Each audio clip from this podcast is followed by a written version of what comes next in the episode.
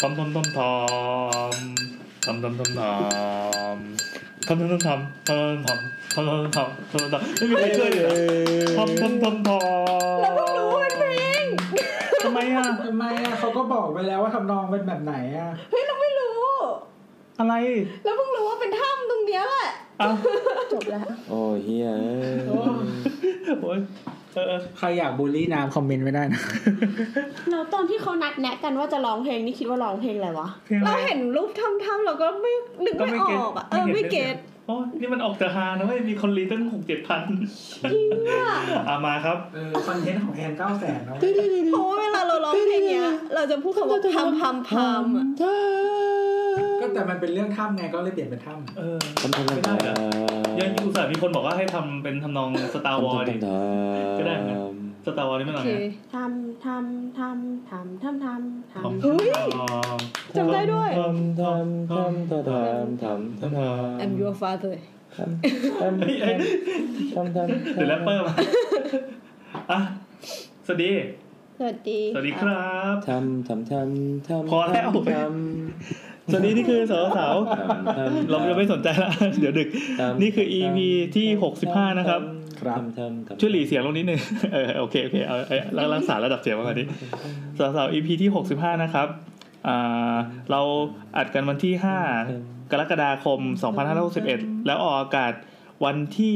7 กรกฎาคม 2561ทำทำซึ่งวันที่เราอัดกันอยู่เนี่ยทำทำน้องๆ ที่ติดอยู่ในถ้ำหลวง ตอนนี้ทุกคนก็คงรู้จักแล้ว ใครมาฟังอีก5ปี10ปีข้างหน้าก็น่าจะลำลึกถึงเหตุการณ์นี้ได้อยู่แล้ว น้องเขายังอยู่ในนั้น ยังไม่ได้ออกมา แต่ว่าตอนนี้ก็ก็มีทีมกู้ภัยอะไรต่อมีอะไรเข้าไปเรียบร้อยแล้ว ไม่ไม่ตอนแรกนึกว่า ผ่านไปห้าปีน้องยังอยู่ตอนนี้เขาน้องก็ตั้งโลกลากข้างในแล้วเป็นแบบเป็นชนเผ่าใหม่ อยู่กันอย่างแฮปปี้เออก็ได้เป็นเทคโนโลยีวากันได้อยู่เนี่ยแต่เขามีลูกไม่ได้นะ ตอนตอนที่เรานั่งคุยกันอะทำไมบอกครับว่า เนี่ยพล็อดของน้องที่ไปติดทำเนี่ยน่าทำหนังมากเลยนะ ตอนตั้งแต่ติดตอนติดแรกๆเลยใช่ไหมเออตั้งแต่วันแรกๆจอะนตอนเนี้ยทุกคนก็พูดกันเรื่องนี้หมดละตัวตัวละครอะไรก็มีเยอะนะมากันลืมไปละครับ ถ้าเป็นพี่พศก่อนหน้านี้เรา เราพูดถึงว่ามันจะมีหนังอีกเรื่องหนึ่งที่เพิ่งฉายมาเร็วๆนี้ ไอ้ที่สามสิบสามอะไรอะชิ้นเดอะเดอะสามที่สามนะ ใช่ ก็เลยย้อนกลับไปดูอืมแต่ฟิลอะเราว่าอันเนี้ยสนุกกว่า รู้สึกว่าของเราสนุกกว่าใช่ของเราสนุกกว่าแบถ้ำหลวงเอออะไรนะเต่าแต่หอแต๋วแตกแหวกถ้ำหลวงคิดให้พี่พศเลยครับ ต้องมีโกติไม่คือกูติดพุงกูติดพุงแล้วก็ออกไปไม่ได้ติดนมเลยผีไม่ใช่เหรอเราไม่ออกไปอืไหนมวะแล้วก็ต้องมีสถานที่แบบพอจะคานดีคานจะต้องเป็นเด็กหนุ่มแบบรูปร่างหน้าตาดีอย่างเงี้ยแล้วก็คลานแล้วก็มองตูดคนข้างหน้าเอออะไรเงี้ยแล้วก็มีต้องเอ้ยร้อนมาถอดเสื้อแล้วก็เออโชว์แผงอก แล้วก็ต้องมีฉากแฟเจนอคลัผีบนะเนี่ยรู้แล้วต้องมีฉากเจอผี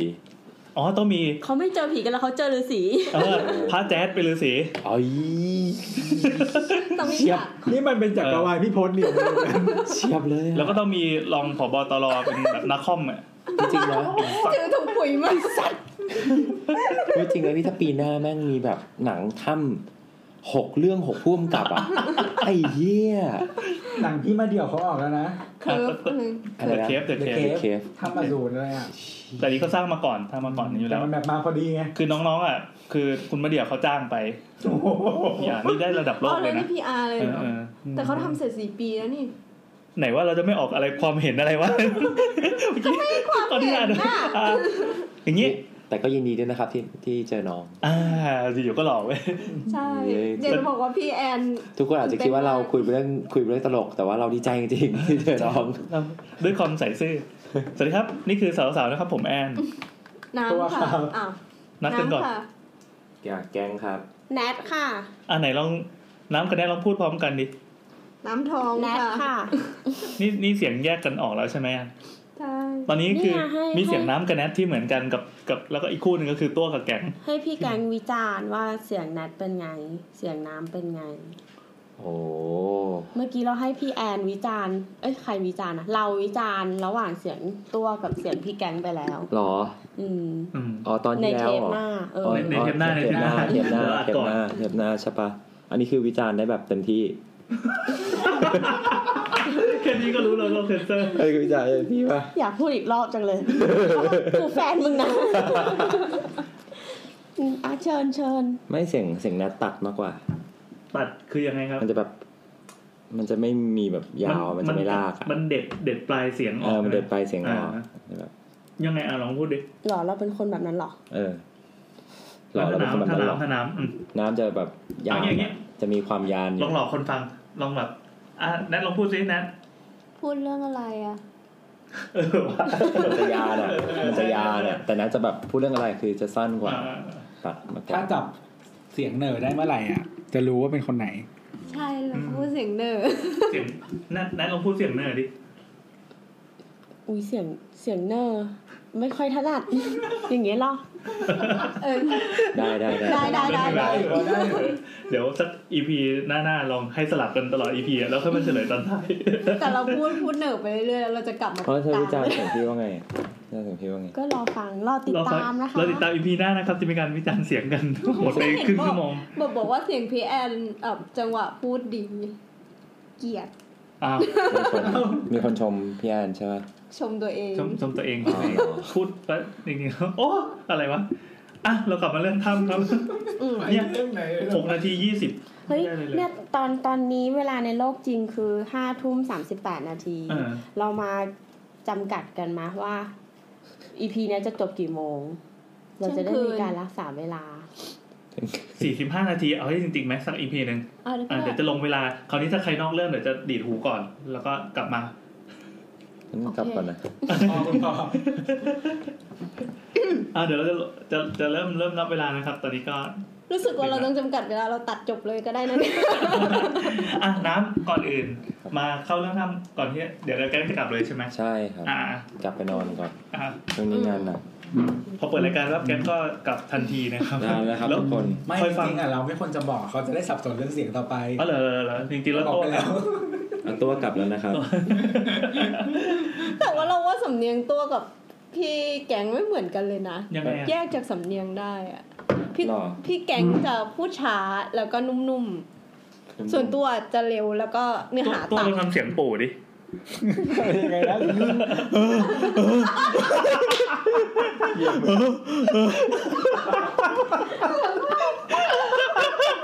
ำ เรากลับมาต้องจบแล้วนะ โอเค ไม่น่าเป็นคนที่สามารถยุอะไรก็ขึ้นอย่างนี้ยเดี๋ยวกลับมาเรื่องน้องกลับไม่ไหวแล้ว ๆ คือก่อนหน้าเนี้ยอย่างที่พวกเรารู้ก็คือมีน้องๆกลุ่มหนึ่งเนี่ยแหละ ครับ ที่เป็นนักบอลเนี่ย เข้าไปในถ้ำถ้ำหลวง ขุนน้ำนางนอน อันนี้คือชื่อเต็มๆ เราจะเรียกใช่ เป็นแฮชแท็กว่าถ้ำหลวงถ้ำหลวง อ่าจริงๆซึ่ง มันเป็นมันเป็นถ้ำในวนอุทยาน ใช่วันณอุทยานหมายถึง มีพื้นที่ป่าเนี่ยต่ำกว่า 8 ตารางกิโลเมตรอ่าฮะซึ่งซึ่งเขาอาจจะติดกับส่วนเอ่ออุทยานเอ่อ national park อะไรเนี่ยอ่าเขา national park เอออะไรนี้ไอ้ยมันคือถ้าวนอุทยานมันจะเป็นเป็นเป็นอีกอีกประเภทหนึ่ง อีกประเภทหนึ่งซึ่งเป็นสถานที่ท่องเที่ยวได้อ่าวนแปลว่าไม่ได้จะอนุรักษ์อะไรมากมายหรอกแต่ว่าอ่าฮะเรามาเที่ยวป่ากันเถอะ ใช่อ่ากับอีกอย่างหนึ่งที่เป็นชื่อวนาอุทยานถ้ำหลวงขุนน้ำนางนอนอืมกับอีกประเภทหนึ่งก็คือที่เป็นป่าป่าที่เป็นป่าโดยสมบูรณ์มีการอนุรักษ์ต้นไม้ก็แล้วก็สัตว์อะไรพวกเนี้ย อันนั้นก็คือเป็นป่าเขาเรียกอะไรป่าแห่งชาติปะนั่นแหละครับ ทีเนี้ยน้องๆอะเข้าไปเที่ยวเสร็จแล้วก็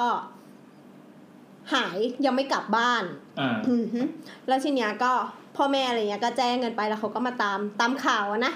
ณวันเนี้ยที่เราพูดอะก็คือน้องอะเขาอะยังอยู่ในถ้ำแล้วก็ทีมไปช่วยแล้วเหลืตอนอนี้ตก็อนที่เราอ่านนะแต่เวลาใช่วันที่ออกอากาศไม่แน่ใจว่าออกมาแล้วหรือยังครับใช่ แล้วก็หวังให้น้องออกมานะอ่าใช่แต่ทีนี้จะช้าจะเร็วก็แล้ว แต่ว่าเจ้าหน้าที่เขาจะประเมินสถานการณ์ตรงหน้ายังไงอืมเพราะแต่ธรรมชาติอะไรด้วยอ่าอืมแล้วก็เอ่อ สิ่งที่น่าสนใจเนี่ยในการช่วยเหลือมันมันมันมีหลายเรื่องอย่างเช่นว่าเอ่อเท่าที่อ่านมาน่ะถ้ำถ้ำหลวงขุนน้ำนางนอนเนี่ยสำรวจครั้งสุดท้ายอยู่ที่ปีสามเจ็ดโอ้โห ใช่ มันที่ว่าเป็นยี่เป็นสิบกว่าปีก่อน เป็นนักนักสำรวจถ้ำฝรั่งปะใช่ปะหรือว่าคนไม่ไทยเป็นคนไทยมีอืมช่วงหนึ่งที่เราทำแล้วโอ้37แต่ว่าเหมือน เท่าที่อ่านดูเหมือนเขาสำรวจเพื่อที่จะตัดสินว่าถ้ำเนี่ยมันจะเป็นถ้ำเป็นสสถานที่ท่องเที่ยวได้ไหมอ๋อหรือไม่ได้ดังนั้นเขาจะสำรวจแค่เบื้องต้น มองมองในมุมของการท่องเที่ยว ใช่แล้วก็เข้าไปไม่ลึกอะไรอย่างเงี้ยอ่าฮะดังนั้นที่เขาบอกว่าปัญหาในการไปช่วยเหลือน้องอะส่วนหนึ่งเป็นเพราะว่าแผนแผนภูมิของเราอะ แผนที่ของเรามันไม่ชัดเจน อืมอืมแล้วก็ตอนที่ไปอ่านเรื่องแผนที่ของถ้ำในเนี้ยพอเข้าไปข้างในอะ ด้วยเทคโนโลยีเดานะว่าด้วยเทคโนโลยีตอนนั้นอะมันไม่ได้เอื้อให้กับการเก็บข้อมูลมากอ่าแอดังนั้นลักษณะข้อมูลที่เก็บไว้มันเป็นแบบเออหินมีลักษณะเป็นรูปหัวปีคว่ำเป็นทิวลิปคว่ำคือเขาอธิบายโดยการใช้คำพูดอ๋อซึ่งบางอย่างเนี่ยมันไม่สามารถอธิบายมาให้ทุกคนเข้าใจตรงกันได้อ่าอย่างเราพูดว่าทิวลิปคว่ำในมโนของเราทุกคนอะทิวลิปคว่ำไม่เหมือนกันหรอกอืมบางทีเราเดินเข้าไปแล้วเราเห็น เอ่อคนที่สำรวจอะเขาบอกแบบเนี่ยโบสที่เห็นแบบสามเหลี่ยมแล้วก็โตอะขนาดนั้นไม่อยู่นะนั่นแหละมีสุสานนะครับ ไปฟังโบสบรรยายสุสาน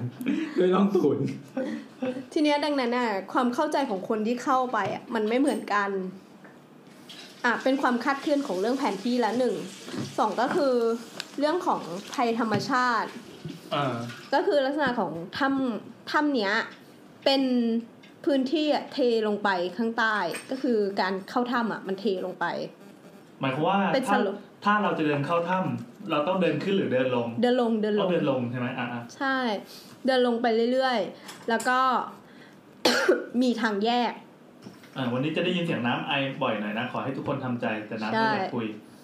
ทางแยกคือ ทางแยกหนึ่งเนี่ย จะเป็นทางทางที่สูงขึ้น ทางที่สูงขึ้นดันไมดังนั้นหมายถึงว่าน้ำอะมันจะไหลเข้ามา อืม อีกด้านหนึ่งเนี่ยก็คือเป็นฝั่งที่น้องๆอะเข้าไปติดกัน อ่า ก็มีปีกซ้ายปีกขวาเป็นรูปตัวใช่ทีนะเป็นรูน้ปองตัวเข้าไปทีฝั่งซ้ายน้องไอ้ไปฝั่งขวาเนี่ยมันมันมันเป็นทางลาดขึ้น ทางลาดขึ้นก็จะเป็ฝั่งต้นน้ำเป็นผาผาหมี อ่า ถ้าฝั่งฝั่งดอยผาหมีไอ้ยฝั่งอะไรนะที่เป็นชื่อผาหมีผาหมีนี่แหละเออผาหมี อ่าครับ ผวนได้ปะผีมาอ้าวก็ได้นี่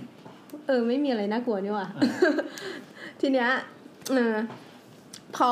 น้องๆอะเข้าไปในถ้ำแล้ว เราเราก็ยังไม่ได้รู้เหตุการณ์ว่าทำไมถึงเข้าไปลึกขนาดนั้นอะไรอย่างเงี้ยมแล้วแต่ว่าก็มีคนบอกอยู่ว่าเขาอะเคยเข้าไปหลายครั้งแล้วอ่าดังนั้นเนี่ยคนที่เข้าไปหลาย ๆ ครั้งก็คงไม่กลัว แล้วก็จะเพิ่มเขตพื้นที่ของการเดินเข้าอะไปเรื่อยอ๋อเหมือนเหมือนเหมือนสำรวจถึงตรงนี้ละเออเอ้ยแต่ว่ารู้สึกว่ามันมันยังไม่ฟินอยากเข้าไปอืมลึกกว่านี้อีก อ่าๆ แล้วก็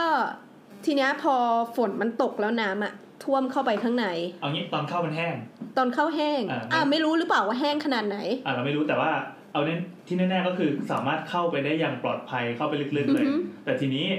อ่าก็ก็ก็มันก็มีเหตุการณ์ที่ฝนมาเร็วกว่ากำหนด ตามที่ปกติเป็นก็จะติดน้ำป่าด้วย อ๋อเหรอคือเป็นน้ำป่าแล้วก็หลากมาด้วยอือฮึเออเออเออแล้วก็ อีกอย่างหนึ่งก็คือที่เขาสำรวจไว้ครั้งสุดท้ายอะมันจะมี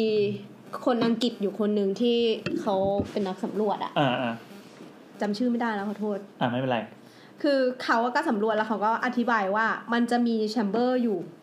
คือเป็นห้องแชมเบอร์ก็คือโถง เป็นโถงอ่าใช่ที่แบบว่าเป็นเนินแล้วเป็นที่ที่สามารถเอ่อพักได้ อยู่ซึ่ง ตัวเขาอะก็คิดว่าน่าจะอยู่ใน chamber ที่สามอ่าอ่าซึ่งแชมเบอร์ที่สองอะมันน้ำอาจจะท่วมถึง เพราะว่าเนินมันเตี้ยกว่า อืม มันเป็นพื้นพื้นที่ต่ำลงไปเป็นแอ่ง ใช่ แล้วก็ทีเนี้ยพอน้ำมันท่วมปุ๊บ อ่าน้องหาย ตอนนี้มาถึงการเข้าไปช่วยเหลือแหละ ตอนที่เริ่มคิดกันว่าจะเข้าไปช่วยยังไง อืมหนึ่งก็คือเข้าไปปกติเนี่ยแหละ ก็คือ เข้าไปทางปากถ้ำแต่ว่ามันต้องผ่านกันโดยการดำน้ำซึ่งเพปัญราะว่าหาเพราะว่าเพดานมันจุ่มลงไปในน้ำใช่ไหมใช่การที่จะไปในโถงถัดไปอะไรได้เนี่ยจะต้องดำลงไปใต้น้ำแล้วก็ไปโผล่หัวขึ้นมาก่อน ใช่ อันเนี้ยเป็นอ่าความยากนะแม้กระทั่งพวกนักที่เป็นไดเวอร์ด้วยกันอะอ่าที่เขาต้องดำน้ำในถ้ำมันมีถ้ำใต้น้ำอะไรอย่างเงี้ยเออเออเออเขาก็บอกว่าเนี่ยคือความยากนะ เพราะคุณไม่มีทางรู้เลยว่า ไอ การที่คุณเข้าไปใต้น้ำแล้วการที่คุณจะโผล่ขึ้นมา มันจะมีอากาศให้คุณหรือเปล่า อ๋อเอออ่าอ่าอ่าแล้วไม่รู้ว่าจะโผล่โผล่ที่ไหนโผล่ตรงไหนด้วย มันอาจจะเป็นเพดานที่มันกดลงไปใต้น้ำอือฮึแล้วก็ลึกเกินกว่าที่เราเราเราจะจะเก็บอากาศไปได้อะจะอือฮึลุกขึ้นไปปั๊บแล้วอากาศจะบริสุทธิ์หรือเปล่า หรือว่าโถงมันจะมีพื้นที่พอหรือเปล่าอือฮึแล้วก็การสื่อสารอะไรก็ไม่มี ที่สำคัญที่สุดก็คือทัศนวิสัยใช่ใต้น้ำ มีรายการญี่ปุ่นที่เขาทำทำตัวอย่างมาให้ดูน่ารักมากเลยเขาผงคาร์บอนโรยเอว่าอเออก็เขาเอาตู้ปลานะเป็นเป็นตู้ปลาใสๆมาเขาบอกว่าเนี่ยเอาโทรศัพท์หย่อนเข้าไปเลยคือเอากล้องอะกล้องกล้องของเนี่ยคือโลโก้รายการเรา ถ้าส่องไปปั๊บปกติเราสามารถมองเห็นน้ำได้แบบใสแจ๋วตลอดอืมแต่พอเอาผงคาร์บอนใส่ก็คือจำลองว่าสภาพน้ำโคลนที่อยู่ในถ้ำเนี่ยสามสิบเซนก็ยังมองไม่เห็นยี่สิบเซนก็ยังมองไม่เห็นสิบเซนก็ยังมองไม่เห็นต้องเข้าไปใกล้แบบใกล้สุดๆอะ เขาก็จำลองให้ดูว่าเนี่ยอันเนี้ยเป็นโลโก้ของรายการเรา ซึ่งมันก็ไม่ได้อะไร แต่ถ้ามันเป็นในถ้ำอะน้ำมันก็เชี่ยวแล้วก็ไม่หินมีแสงสว่างเออแล้วหินก็มีคม ไม่รู้มันจะเป็นหินงอกหินย้อยตรงไหนแล้วมันจะงอกมาตรงไหน ดังนั้นทุกก้าวที่เข้าไปทุกการขยับทุกทุกทุกเซนติเมตรที่อยู่ใต้น้ำที่มันเป็นพระสนไม่ใส่แบบเป็นศูนย์เลยเนี่ยอือฮึมันต้องระวังตัวมากอันตรายมากใช่อย่างที่บอกน้ำเป็นน้ำโคลนอ่าอืม ตอนแรกที่เข้าไปช่วยเหลือก็คือหนึ่งก็คือเข้าไปทางทางปกติใช่ไหมเขาทางหน้าถ้อือฮึำอันนี้ที่คือสแผอนงคือคือจะบอกว่าเขามีแผนหลายแผนใช่ไหมเขามีแผนหลายแผนอ่าอ่าอ่าแผนคือเราเราประทับใจในการที่ว่าเขาพยายามในทุกวิถีทางที่จะสามารถเป็นไปได้อ่าเออ ซึ่งซึ่งมันเออเคดีนะมันแบบ มันแบบแฟนตาซีดิมันมันจริงๆมันสอนให้ทุกคนที่เสพข่าวแล้วติดตามซีรีส์จริงๆมันเป็นซีรีส์ที่สนุกมากเลยนะ ใช่ ว่าอะสมมติว่ามีมีมีวิกฤตเกิดขึ้นหนึ่งอย่างปั๊บอือฮึเรามีแผนเอ่อมีการบัญชาการรวมเป็นจุดเดียวอือฮึแล้วก็สั่งให้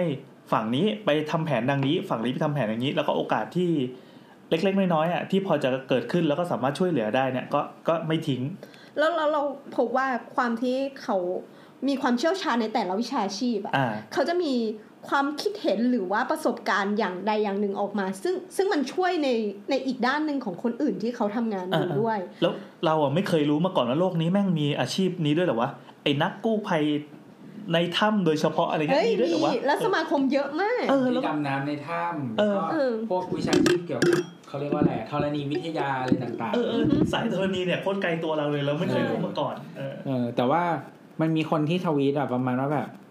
ที่เหมือนมีคนรีทวีตเยอะ popular ว่าแบบประมาณว่าเอ้ย ผู้ใหญ่น่าจะได้เห็นว่ามันมีวิชาชีพหลากหลาย แล้วก็คนที่เรียนสาขาที่อาจจะไม่ popular เออเออในบ้านเราอะจริงๆมันก็มีทางไปแล้วมันก็เหมือนกับว่าเป็นสิ่งที่สำคัญนะเอออย่างพวกสายธรณีนู่นนี่นั่นอะไรอย่างใช่เงี้ยใช่ใช่ยกเว้นสายหนึ่งที่มีคนโดนด่าเยอะมาก คือนิเทศศาสตร์อ๋อนิเทศ ใช่ไหมใช่ไหมเพราะว่าที่ผ่านมาเราเราอะถูกปลูกฝังถูกหล่อหลอมว่าเอ้ยแบบโตขึ้นไปตรงเป็นอาชีพนี้เท่านั้นถึงจะเท่จงเป็นหมอแต่เออแต่จริงๆว่ามันหลากหลายอย่าง EP ก่อนหน้านี้ที่มีลุคกรนะเราก็รู้ว่าโอ้ แค่คนที่เป็นแบบต้นไม้เลเวอร์เนี่ยอือฮึสามารถโตไปเป็นอะไรต่อมีอะไรได้อีกมากมาย วันหนึ่งถ้าเกิดว่ามีเหตุการณ์อะไรที่เกี่ยวกับต้นไม้ขึ้นมาก็อาจจะแบบลุกมา ผมผู้เชี่ยวชาญด้านต้นไม้ครับมาตัดแต่งอะไรเงี้ยก็มาปีนต้นไม้ให้เราดูโอเคเมื่อกี้เมื่อกี้ของน้ำบอกว่ามันมีมันมีแผนหลายแผนที่มามามามาเกื้อกันอะอ่ามีแผนที่เข้าไปด้านปากถ้ำแล้วอะฮะทีนี้แผนช่วยเหลืออื่น ๆ ก็คือ อะน้องติดอยู่ในถ้ำต้องอืมหิว แต่กระแสน้ำอะกระแสน้ำมันไปทางเดียวก็คือที่สูงไปที่ต่ำอะฮะ ง่ายๆถ้ำผาหมีอะเป็นไอ้ตรงเป็นกระแสน้ำปลายทางเขาก็เป็นเป็นต้นหรือเป็นปลาย เป็นเป็นเป็นต้นสิอ่าต้องเป็นต้นน้ำใช่ไหมน้ำอะเทียบน้ำพุ่งเข้าไป เดี๋ยวนะน้ำน้ำพุ่งไปทางทางไหน อะเอางี้พัดเอาเข้างี้ไปในถ้แปลนมันจะเป็นอย่างงี้เราเดินเข้าไปปั๊บเจอตัวสามแยกตัวทีซ้ายกับขวาซ้ายคือน้องอยู่ขวาคือผาหมีที่มันยกสูงขึ้น ผาหมีมันควรจะเป็นต้นน้ำปะำต้นน้ำอ๋อก็คือน้ำไหลออกมาจากผาหมี น้ำน้ำไหลเข้าไป อันนี้มันไหลเข้าไปต่างคนต่างไหลเข้าไปไงเออเพราะว่าเขาส่งอาหารน่ะ เข้าไปทางนั้น อ๋อส่งอาหารคือสามารถไหลไปตามน้ำได้ใช่ใช่ไหมค่ะที่มันมีแผนหนึ่งที่เขาบอกว่าเขาใส่ถุงอาหารน่ะอืมมัดเข้าไปแล้วก็ส่งเข้าไปในถ้ำอืมแต่ว่าแผนเนี้ยก็ยังใช้ไม่ได้ อ๋ออะโอเคเพราะว่าหนึ่งคือไม่รู้ระยะทางที่มันจะไปถึงอืมอืมแล้วก็ตอนหลังที่เรามารู้ว่า พอน้องอยู่แชมเบอร์ที่สามอะอืมมันมีบังเกอร์อยู่พอสมควรอย่างแบบเป็น เป็นพวกหินงอกหินย้อยอะมาอ่าบังเกอร์ก็คือเพดมันเหมือนเป็นเพดานที่มันกดลงมาที่น้ำอือฮึดังนั้นของที่เป็นของไหลของลอย มันมันมันผ่านพวกนี้ไปอ่าไม่ได้อมันยู่ก็จะไปแล้วติดฉากนี้เอ้ยเนี่ยยากจริงอ่าอะต่อไปก็คือถ้ำเนี่ยมันมีโพรงอ่าผา มันเกิดจากการเซาะของหินอะไรก็ตามเนี่ย มันมีโพรงที่ ลงมาอ่าฮะจนถึงถ้ซึ่งเขาก็อันนี้คือจากจากฝั่งยอดเขาจากยกพื้นข้างบนเขาใช่ไหมใช่อ่าอ่าพื้นข้างบน ซึ่งเขาก็เริ่มคิดแล้วว่าเฮ้ยวิธีเนี้ยอาจจะส่งมาได้ เพราะว่าอ่าเหมือนเหมือนเราไปเดินออส่งถ้ำควาปั๊มบช่วยเหลือเราไปเดินถ้ำเราเห็นว่าเอ้ยบางทีมันมีแสงสว่าง แล้วมันมีกลิ่นอะไรจากข้างนอกอือฮึแล้วมีเสียงนกเสียงอะไรร้อง จริง ๆ มันมีถ้าสมมติว่าสังเกตว่ามีค้างคาวอะมันเข้าอ่ามมากลางแชมเบอร์กลางได้อะโดยที่ไม่แบบแชมเบอร์สองไม่มีอะ มันแปลว่าแชมเบอร์แสดงว่าต้องมีรูต้องมีรูสักรูหนึ่งเอออืมอืมอันนี้มันเป็นลักษณะธรณีวิทยาของภูเขาจะเป็นภูเขาหินปูนอยู่แล้วด้วย ใช่ใช่อันนี้จะพูดไปก็อายนะเคยเคยพูดเรื่องประมาณเนี้ยไว้ใน YouTube สัก EP สองสาม EP ก่อน เรื่องธรณีวิทยาของเขาของของถ้ำของเขานี้อะพูดด้วยเหรอ มีพูดมีพูดด้วย พูดก่อนหน้านี้อีกเหรอ ใช่ เรื่องธรณีวิทยาของอ๋อของภูเขา ตอนนั้นคือน้องยังยังไม่เจอน้องเลยอืมอะต่อต่อ แล้วทีเนี้ย ก็คือเขาก็พูดรายการผีเลยครับเป็นเป็นวิธีที่สามที่จะช่วยเหลือก็คือส่งอาหารผ่านทางนี้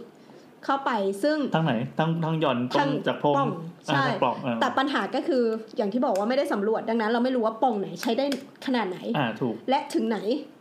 แล้วความแล้วหย่อนไปจะเจอน้องหรือเปล่า ใช่หล่อนไปความกว้างของมันเท่าไหร่เออก็ยังไม่รู้เลยไอ้ความลึกของไอ้ปล่องอะอืมแล้วก็ยังยังไม่รู้อีกด้วยซ้ำว่า ถ้าหย่อนไปแล้วอะมันจะมีอุปสรรคข้างใต้หรือเปล่า ก็คือมันอาจจะแบบเล็กเกินไปมีรอยเกี่ยวชะแง่งหินเออเออเอออืมส่งอาหารไปก็ไม่ถึง ใช่ ส่วนอีกความเป็นไปได้ที่สี่ก็คือการช่วยเหลือระดับที่สี่ก็คือ ตรงผนังถ้ำอะ มันสามารถเจาะได้อืมเป็นทางแคบ ถ้าเราเจาะจากด้านบนลงมา มันจะเป็นระยะที่ยาว แต่ถ้าเจาะจากด้านข้างอะจะเป็นคือระยะที่อย่างสั้นที่ย้ำว่าถ้ำมันเป็นถ้ำที่ต้อง เดินต่ำกว่าระดับผิวดินปกติ ใช่ใช่ไหมแต่ภูเขาด้านบนเพดานอะเหมือนนึกภาพเพดานบ้านเราแล้วกัน มันมีความหนากว่าจะถึงหลังคาข้างบนอือฮึแต่ถ้าเสียบเอาข้างๆเนี่ย มันอาจจะมีอืมจุดที่บางกว่าปใช่ระมาณนี้ใช่ไหมอืมใช่ แต่ว่าปัญหาเนี้ยที่เกิดไม่ได้คือเครื่องมือ ลักษณะของการติดตั้งเครื่องมือที่จะขุดเจาะอะมันต้องอยู่ในระนาบที่ที่เป็นระนาบกับด้านตรงข้ามกับด้านเจาะอะสมมุติว่า คุณจะเจาะโต๊ะ คุณต้องตั้งปากกา 90 องศา อ่า แต่คุณจะเจาะผนังถ้ำที่อยู่ในระดับ 90 องศา คุณต้องอืมเอียงถ้ำขนานกับพื้นโลก เอยเอียงเครื่องมืออะอ๋อขนานกับพื้นโลก ต้องทำท่าเป็นเหมือนปืนใหญ่แนวนอนอย่างเงี้ยใช่อ่าซึ่งไอ้เครื่องมือเนี้ยมันหนักสองตัน โอ้โห ซึ่งมันแล้วอันแค่นั้นก็กาป่ารป่าเขาด้วยป่ะใช่ คือแค่การเอาไปติดตั้งอะ เอ้ย เอาขึ้นไปอะ ก็เป็นเรื่องยากแล้วเออเออการติดตั้งนี่คือมันเป็นอะไรที่เป็นไปไม่ได้ เราไม่เคยมีเครื่องมือที่แบบจุ เจาะในแนวดิ่งมาก่อนอืมอืมอืมเออทีนี้อันเนี้ยก็เลยตัดไป แต่ว่าเป็นเป็นเป็นเป็นอะไรที่น่าสนใจที่เราบอกว่าเฮ้ยวันหนึ่งถ้าเกิดมันมีเรื่องอย่างนี้อีกอะเราควรคิดถึงเครื่องมือไหมเพราะว่าไอไอตัว ROV อะเครื่องช่วยชีวิตแบบที่ส่งเข้าไปหุ่นยนต์ส่งเข้าไปช่วยเหลืออืมเราเคยเราเริ่มจาก ROV ที่ช่วยแบบดินถล่มธรรมดาอ๋อจนวันหนึ่งเราเริ่มมาคิดแล้วว่า เฮ้ย ใต้น้ำช่วยใต้น้ำช่วยในพื้นสภาพผิวต่างๆอะคือการที่มีนวัตกรรมอะไรขึ้นมา มันก็ต้องอยู่กับสถานการณ์ที่เรารู้จักด้วยใช่ไหมใช่เพิ่นว่าอีสถานการณ์การติดถ้ำที่ซับซ้อนขนาดเนี้ยมันไม่ได้เป็นสถานการณ์ที่เจอบ่อยๆด้วย ใช่อืมจริง ๆ มันเป็นสถานการณ์ที่ทำให้เราเรียนรู้อืมอืมในอีกอย่างด้านหนึ่งด้วยอ่าขอบคุณที่เกิดมาเป็นมนุษย์อะก็เราถึงได้บอกไงว่า เรื่องเนี้ยมันสนุกตรงเนี้ยแหละ ตรงที่ว่า เหตุการณ์เด็กติดถ้ำตรงเนี้ย มันไม่เคยมีมาก่อน อืมอืมถ้าอย่างในหนังเดอะสามสามอะเขาก็ต้องทำอีตัวแคปซูล ซึ่งหยอดคนลงไปได้อืม หนึ่งคนอะไรเงี้ย ใช่เพื่อจะลงไปเลือกความลึกเท่าไหร่นะอันนั้นนะสองร้อยฟุตสองร้อยฟุตมันกี่เมตรวะเอ่อประมาณเฮ้ยมันน่าจะลึกกว่าร้อยนั้นน่าจะลึกกว่านั้นนะปะไม่แน่ใจ เหมือนจะลึกกว่านั้นเลยแหละลึกกว่านั้นเยอะเลยอะเมตรถ้าสองร้อยอืฟุมตอะนะถ้าเท่าที่จำได้น่าจะลึกแบบลงไปใต้พื้นโลกมากๆ แล้วเผอิญว่าทางมันมันมันมันถล่มคืออันนั้นเหมือนเป็นเหมืองใช่ปะเออใช่เสร็จแล้วถล่มแต่เขาว่าเข้าไปใน ไอ้ตู้ตู้นิรภัย ซึ่งมันจะเป็นแบบคอนกรีตเสริมเหล็กอ่าอ่าแล้วก็เหมือนกล่องเหล็กชนิดหนึ่งที่อยู่ใต้ดินนั่นแหละ อืม เออ แล้วก็การช่วยเหลือของเขาอะ เขาไม่สามารถเข้าไปโดยตรงได้ เพราะว่ามันมีก้อนหินขนาดใหญ่ ซึ่งเป็นแบบผลึกมันมาแข็ขวางอยู่เออขวางอยู่อืมการเจาะอะต้องเจาะเจาะให้มันไปโดนหินแล้วฉลับอืมฉลับไปที่ห้องนั้นแทนเออเออเออแล้วก็ช่วยเหลือโดยการใช้อีแคปซูลนั้นมา อืมคืออันนั้นมันทำลึกมันลึกประมาณเจ็ดร้อยเมตรเจ็ดร้อยเมตร ไม่ใช่สองร้อยฟุตนะ เป็นสองพันสองพันสามร้อยฟุตอืมสองพันสามโอเคเออ นั่นแหละก็คือมันก็เลยเข้าเขาก็เลยเข้าไปช่วยได้ แต่อันนั้นอะ การช่วยเหลือจากเรื่องนั้นอะ คือตำแหน่งของคนที่ติดอะ เรารู้แน่ออ่ายู่อันนั้นมีพิกัดแน่นอน ใช่ คือวันแรกเราก็รู้อยู่แล้วว่าเขาไปห้องนู้นอืมก็เริ่มการช่วยเหลือเลย ใช่ การช่วยเหลือก็แค่ คุณทำยังไงก็ได้ให้ไปตำแหน่งนี้อ่าแต่การช่วยเหลือวันเนี้ยณวันเนี้ยเพิ่งฟังผู้ว่าบอกว่าเขาพยายามหาจุดโดยการดูจากจุดที่เด็กๆอยู่อะ แล้วยิงขึ้นไปตอนนี้ว่าคือพลอตพิกัดได้แล้วเออพอพิกัดว่าอยู่ตรงไหนอืมเพื่อเพื่อที่การช่วยเหลือที่ว่าอาจจะเจาะลงมา ซึ่งนักทักธรณีวิทยาหรือนักวิศวกรรมอะไรที่เกี่ยวกับเรื่องเนี้ยเขาก็ต้องมาดูแล้วว่าเฮ้ยถ้าคุณจะเจาะมันลงไปถึงตรงเนี้ย มันต้องไม่กระทบกับถ้ำไม่กระทบกับตัวโครงสร้างทางทางธรณีด้วยใช่ไม่ใช่ว่าไปเจาะแล้วถ้ำถล่มอะไรเงี้ยไม่ได้นะ จะบอกตายเฮ้ยจะบอกว่ามันมีเคยมีเคสที่เป็นถ้ำถล่มด้วยนะเหรอเหรอเหรออืมการช่วยเหลือที่ถ้ำถล่มแล้วมีคนตายโหเอาแสดงว่าตอนนี้เราเรายังไม่อยู่ในสถานการณ์ที่เอ้ยน้องๆปลอดภัยแล้วแฮปปี้ทุกคนกลับบ้านนอนได้อะไรอย่างงี้ใช่ไหมอืมตอนแรกฟังดูวันแรกเลยอะที่เขาบอกว่าจะรอให้น้ำลดอะอืมเราเราเป็นห่วงเรื่องนี้นะ เพราะว่าเราไม่รู้ว่าระดับน้ำเยอะแค่ไหน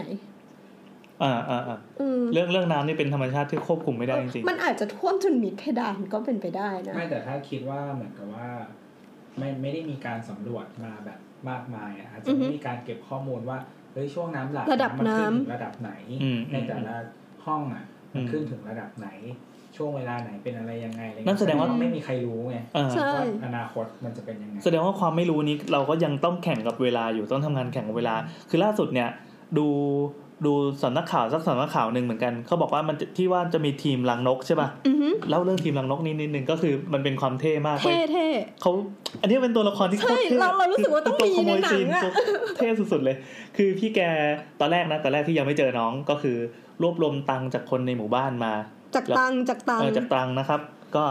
มาได้เป็นตั๋วเครื่องบินเพื่อจะบินมาถึงเนี่ย แล้วก็แบบมาถึงมามารายงานตัวเนี่ย ผมเป็นทีมปีนลังนก คือสามารถปีนได้โดยไม่ต้องไปใช้อุปกรณ์คือคนอื่นเขาเป็นแบบผู้นักนักปีนมืออาชีพจะต้องอุปกรณ์มีเครื่องอะไรนะสำหรับสำหรับนักปีนผาอือหือแต่นี่มาปั๊บลงปั๊บปั๊บปั๊บปั๊บปั๊บปั๊บลงไปแป๊บเดียวสี่สิบเมตรอะไรเงี้ยเฮ้ยทำได้ด้วยเหรอวะคือเป็นความโปรเป็นความความความเจ๋งเฉพาะด้านของคนที่แบบเป็นคนท้องถิ่นจริง ๆ เสร็จปั๊บพอเจอน้องแล้วเหมือนภารกิจอย่างอื่นจะเอาโอเคก็ก็เหมือนคลี่คลายละเจอน้องแล้วก็แค่หาทางพาน้องออกมา แต่ปรากฏว่าทีมเนี้ยเขากำลังจะกลับบ้านอือหือ ไปถึงเครื่องบินถึงเครื่องบินแล้วซื้อตั๋วเครื่องบินเนี่ยเตรียมจะออกแล้วโดนเรียกตัวกลับมาอีกทีหนึงอันนี้คือสถานการณ์ในในตอนที่เราอัดอยู่นะ เพราะว่าเขาก็เขาประเมินว่าไม่สามารถดูดน้ำได้อ่าเขาเขาประเมินว่าไอแผนที่ว่าจะต้องไปโรยตัวจากข้างบนเพื่อไปพิสูจน์ปล่องอะหรือว่าอาจจะมีปล่องอื่นที่สามารถเข้าไปถึงตัวน้องอือฮึได้อะตอนเนี้ยให้กลับมาเล่นเล่นอันนั้นต่อ อืมอืมเพราะว่าอย่างน้อยมันก็อาจจะอะหย่อนหย่อนน้องหรือมีเชือกหรือมีอะไรที่สามารถส่งน้องขึ้นมาได้โดยตรงอืมดีกว่า เอาน้องเนี่ยดำน้ำขึ้นที่เข้าไปติดติดติดติดถ้ำใต้เออน้ำที่จะต้องทัศนวิสัยเป็นศูนย์เลยซึ่งมันส่วนยาก ส่วนตัวคิดว่าโหดการหินดำน้ำอะระดับการดำน้ำคือวันฟังฟังฟังที่นักดำน้ำอังกฤษอะเขาไปให้สัมภาษณ์เขาบอกว่าดำจากปากถ้ำอะเข้าไปจุดที่น้องอะใช้เวลาหกชั่วโมงอืมแล้วดำจากโจทย์ที่น้องอยู่อะออกมาห้าชั่วโมง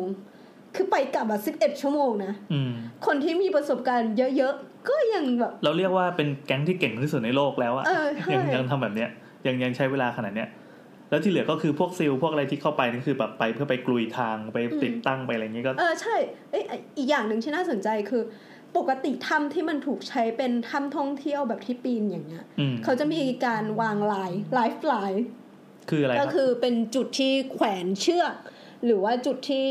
บอกว่าคุณอยู่ตรงไหน มีการจุดไฟมีอะไรให้เกี่ยวอะอืมอืมเออ แต่อันเนี้ยคือมันไม่ได้รับการสำรวจใช่ไหมมันก็เลยไม่มีพวกออ๋อย่างยังนั้เป็นนศูนย์อยู่ ใช่อืมตอนที่เขาบอกบอกว่าเขาอะเข้าไปช้า การการจะยึดพื้นที่เข้าไปแต่ละที่อะสามร้อยเมตรใช้เวลาเป็นวันเลยตอนแรกอะใช่ใช่ใช่เออเพราะว่าเขาต้องวางพวกอย่างนี้ไว้คือด้ตอนวยนั้นคนยังไม่เข้าใจนะว่าว่ามันเกิดอะไรอืมขึ้นทำไมถึงช้าทำไมซิลช้าว่าทำอะไรอยู่เก่งอืมจริงป่ะเนี่ยเออก็คือมันก็คือการต้องแบบ ไปทีละยี่สิบห้าเมตร แล้วเจาะอืมแล้วก็ใส่อืมแล้วก็วางถังถังออกซิเจนไว้อืมเพราะว่ามันไม่สามารถเอาถังออกซิเจนขนาดใหญ่ ๆ ไปได้ สมมติว่าอืมมันเจอรูที่แบบมันสามารถว่ายผ่านได้แค่ลำตัวล่ะอืมเออดังนั้นแล้วนก็ต้องมีเยอะด้วยนะใช่มีต้องคนทำภาพตัดขวางมาแบบอุ้ยกว้างเนี่ยทั้งไอ้รูเนี่ยแม่งกว้างเท่าตัวคนมัอัดมากเลยอะอืมอืมคือแบบมันเป็นรูที่แบบนี่เป็นคนชอบเที่ยว adventure แต่ไม่ลงถ้ำอืม คือแบบถ้ำเป็นอะไรที่แบบ จะไม่ลงอืมก็คือเมื่อกี้ถึงไหนละ SEAL ป่ะอ่า SEAL SEAL ก็ไปวางจุดที่แบบสะต้องแขวนถังออกซิเจนไว้อะอืมเออ พูดถึงไอ้นึกขึ้นได้ว่าจะพูดอยู่อ่าทีมตังอะทีมรังนกนะครับ ใช่ ไอ้จุดที่มันเป็นรูที่ให้เขาไปอะคือตอนแรกอ่านดูอะรู้สึกว่ามันหมดหวังมากเลย คือส่วนมีโพรงสามโพรงในตอนแรกที่แบบทุกคนคิดว่าสามโพรงเนี้ยอาจจะถึงอ่าปรากฏว่าไปไม่ถึงเลยสักอันหนึ่งอ๋อดังนั้นเนี่ยถ้าเขากลับมามีโพรงให้เขาสำรวจรออีกอะประมาณ30โพรงโอ้โห ซึ่งอ่าซึ่งอาจจะไม่ได้เลยสักโพรงหนึงอ่าซึ่งอาจจะได้หรืออาจจะไม่ได้ก็ได้ไงอืมแต่ว่าอย่างน้อยมันก็มีความหวังเพราะว่า มีคนบอกว่าเด็กๆก็ยังได้ยินเสียงนกหรือเสียงอะไรจากข้างบน นั่นแสดงว่ามันต้องมีโพรงที่ถึงอย่างแน่นอน เพียงแต่ว่าเราจะเจอหรือเปล่าแค่นั้นเอง แต่ว่าโพรงมันไม่ได้หาได้ง่ายเพราะภูเขา มันเป็นเทือกเลยแม่งลูกใหญ่มาก แล้วลักษณะการเจอโพรงนี่คือเอ่ออย่างหลาย ๆ โพรงที่เจอเนี่ยคือเป็นคำบอกเล่าของชาวบ้านที่ทำนาทำไร่อยู่ตรงบริเวณนั้น แล้วโพรงเนี่ยแม่งเป็นโพรงที่ไม่มีใครคิดจะไปดูอยู่แล้วอือฮึเพราะว่ามันเหมือนเป็นเถาวันปกปิดปิดปิดอยู่อะใช่มีอันนึงเป็นชาวมง เขาบอกว่าเนี่ยก็เคยลงไปเหมือนกัน คือลงไปหน่อยเดียวไปจับตุ๊กแกมาอะไรเงี้ยแค่นั้นเองแต่ก็แค่นั้นก็มีค่าพอที่เขาจะติดต่อไปยังยังศูนย์ประสานงานกลางอะแล้วก็แบบไปเคลียร์ไปเคลียร์พื้นที่ แล้วก็ส่งคนลงเข้าไปสำรวจ แล้วก็อะโอเค ก็อาจจะไม่ลงไปไม่ได้ก็ต้องขึ้นมา ก็ทำให้รู้ว่าเฮ้ยไอีตัวภูเขานี่แม่งสุดยอดจริงอืมอีกอย่างหนึ่งเรื่องสูบน้ำอะสูบน้ำอันนี้เป็นทีมพญานาคบ้าง ทีมพญานาคเลยเหรอ อะเรื่องสูบน้ำอะเรื่องสูบน้ำสูบน้ำนี่คือคือทำไมเขาสูบยังไงก็คือปัญหาของอันเนี้ยความที่เราไม่สามารถไปช่วยเหลือได้ก็คือเรื่องน้ำอ่าทุกคนก็เลยคิดว่า โอเค งั้นเราสูบน้ำออกไปอ่าเฮ้ยมันคือการเอาชนะธรรมชาติเลยนะ อันนี้มีมีมีมีคอนซัลท์เป็นผู้เชี่ยวชาญจากญี่ปุ่นด้วย เรื่องเรื่องใช่เรื่องเรื่องจากน้ำใจกล้าอืมอืมอะยังไงครับ ก็คือก็มาให้คำแนะนำเรื่องการสูบ ทีเนี้ยเรามีตัวสูบใหญ่สำเดี๋ยวหรัก่บอนเอาการคอนเซปต์ก่อนคอนเซปต์ของการสูบน้ำนี่คือ ตอนเนี้ยน้ำมันท่วมถ้อือฮึำแล้วไม่เป็นน้ำหลาก น้ำหลากแปลว่า เป็นน้ำผเป็สนมโคลนอะเป็นเป็นมันเป็นฤดูของน้ำนั่นแหละอือฮึมันอ่าน้ำมันไม่ได้เกิดมาเปล่าๆภูเขามันจะมันจะซับน้ำไว้ แล้วก็ปล่อยน้ำให้ไหลลงมา บางทีไอ้น้ำที่มารวมกันเป็นแม่น้ำเอางี้ หลายคนอาจจะนึกไม่ออกว่า ว่าน้ำท่วมถ้ำแล้วมันยังไงเหรอให้นึกถึง แม่น้ำหรือห้วยอะไรที่มันเป็นพอหน้าแล้งอะมันแห้งสนิทอือฮึแต่พอหน้าน้ำปั๊บไอ้ตรงนั้นจะเปลี่ยนเป็นแม่น้ำที่ไหลเชี่ยวอืมเนี่ยเป็นเหมือนกันเพียงแต่ว่ามันไม่ได้อยู่บนพื้นดินโล่งๆ มีท้องฟ้าอากาศมีรถวิ่งผ่าน อันเนี้ยมันอยู่ในถ้ำอยู่ในถ้ำแล้วบางครั้งลึกบางครั้งตื้น แต่น้ำอะจะเป็นแบบน้ำผสมโคลนแล้วก็ไหลมาจากจากไหนไม่รู้ที่มันเป็นเป็นแหล่งที่เป็นน้ำผุดขึ้นมา อาจจะมีตาน้ำหรืออะไรที่มันเชื่อมมาจากผิวดินหรือว่าเป็นชั้นชั้นอ่าแหล่งน้ำใต้ดินน้ำบาดาลอะไรเงี้ยพุ่งขึ้นมา ตามตามตามแต่ว่าฝนมันจะตกหนักอะไรอย่างเงี้ย ดังนั้นสิ่งที่เขาประเมินก็คือ ถ้าเราพร่องน้ำให้น้ำออกระบายไปที่อื่นให้เร็วที่สุด มันจะทำให้น้ำแห้งได้ คือเดี๋ยวต้องมีคนงงแน่เลย ตาน้ำห้องน้ำคืออะไรเพราะตาน้ำก็คือเป็นเป็นจุดเป็นที่น้ำจุดผุดขึ้นมาเอออ่าน้ำผุดขึ้นมาผุดขึ้นมา ซึ่งอีผุดเนี่ยผุดมาจากแหล่งน้ำใต้ดินใช่ที่มันมันมันสะสม น้ำมันอยู่ในระดับของผิวดินอ่ามันมันก็เลยออกมาอ่าอ่าอ่ากับ พร่องน้ำนี่ก็คือการปล่อยให้น้ำมันไหลตามธรรมชาติ อ่าใช่ คือยังไงก็ตามน้ำในหน้าฝนน่ะแม่งเติมมาตลอดแล้วยิ่งอืมฝนตกหนักเท่าไหร่ปั๊บเดี๋ยวก็เห็นเอฟเฟกต์แล้วน้ำมันจะผูเพิ่มขึ้น อย่างที่เราติดตามข่าวเลยนะคุยน้ำเพิ่มขึ้นสิบเซนแบบโอ้เออแบบสิบเครียห้าดกัเซนทุกชั่วโมเอองเครียดเครียดเครียดเครียดวิธีก็คือน้ำเข้าเท่าไหร่ ให้น้ำออกมากกว่าที่น้ำเข้านั่นแหละใช่มันจะลดลงเหมือนกับลดความอ้วนอะอืมวิธีการที่เขาทำก็คือหนึ่งก็ ก็คือทำฝายทำอะไรให้น้ำอะมันเข้าไปในถ้ำอะน้อยอ๋อคือกันกันไว้อย่างเงี้ยนะกันกันไว้ให้กันตั้มากงแต่ที่สุดฝั่งก็เข้าแล้วกันอะแต่ปัญหาก็คือเราไม่รู้ว่าน้ำมันเข้าจากทางไหนทางบ้าไหนงเพราะว่าแม่งเป็นภูเขาบาทั้งงลูกบางทีมันมีน้ำบาดาลด้วยนี่อ่าคือแบบใช่น้ำใช่ใหม่ไปหนุนน้ำเก่าออกมา เวลาน้ำไหลอะมันไม่ได้ไหลให้เราเห็นบนผิวดินอือฮึมันเป็นน้ำที่วิ่งใต้ดินด้วย เพราะว่าอืมเนื่องจาก ลักษณะของดินน่ะมันมันมันมันเป็นดินที่อุ้มน้ำใช่ไหมมันเป็นใช่ ดินของป่าของอะไรน้ำมันไหลปั๊บมันก็ซึมลงข้างล่าง แล้วทีเนี้ยมันก็ไปรวมตัวกันแล้วก็รืบลงมาผ่านถ้ำทีดังเนี้นั้ยนเราไปกั้นมันไม่ได้อะใช่ แล้วก็เราก็ใช้อ่าตัวอะไรนะ เครื่องสูบน้ำพญานาพคญานาคพญานาคอืม พญานาคมันเป็นมันเป็น AKA ของเครื่องสูบน้ำที่เป็น เป็นท่อยาวๆ เหมือนตอนน้ำท่วมปีห้าสี่เราจะเห็นท่อพญานาคเต็มไม่หมดเลยคนมีคนท่อซื้อเออที่หมู่บ้านเป็นชื่อเรียกชื่อเรียกประเภทหรือว่าชื่อเรียกอะไรชื่อเรียกของตัวมันเลยของของของเครื่องสูบน้ำประเภทเนี้ยไอ้คอยาวๆ ที่เป็นท่อเหมือนท่อแป๊บขนาดใหญ่อะแต่ทำจากเหล็กแล้วก็มีเครื่องมีเครื่องสูบเพื่อดันน้ำออกมา ก็มีพญานาคหลายไซส์มีไซส์เล็กไซส์ใหญ่ไซส์สำหรับเอ่อคนที่ขุดเจาะน้ำบาดาลมืออาชีพก็มีอืม นั่นแหละ แล้วก็ใช้ตัวเนี้ยสูบน้ำในถ้ำเป็นหลักเออเออแล้วก็จะมีตัวเล็กตัวน้อยที่เขาระดมกันมา ก็คือสูบตามตาระดมน้ำนี่คือคนอาสาเข้ามาด้วยนะ ใช่อาสาใช่นั้นเลย เราเราเห็นมีของเนี่ยนครราชสีมามาไกลนะเนี่ยอ่าอ่ามาไกลเออแล้วก็มีของกรุงเทพเขาบอกเขาขับไปลยสิบเอ็ดชั่วโมงอะขึ้นไปอืมเอาเอาที่เจ๋งๆไหมของเพชรบุรีนี่นี่เอาไม่เพชรเห็บุนรีเหรอจังหวัดบ้านเฮ้ยใช่ใช่เพชรบุรีอันนี้ภูมิใจ เพราะว่าแม่งตัวใหญ่เป็นโคตรเทพพญานาคแห่งวงการน้ำบาดาล คือสูบทีทำสั่นเลย คือ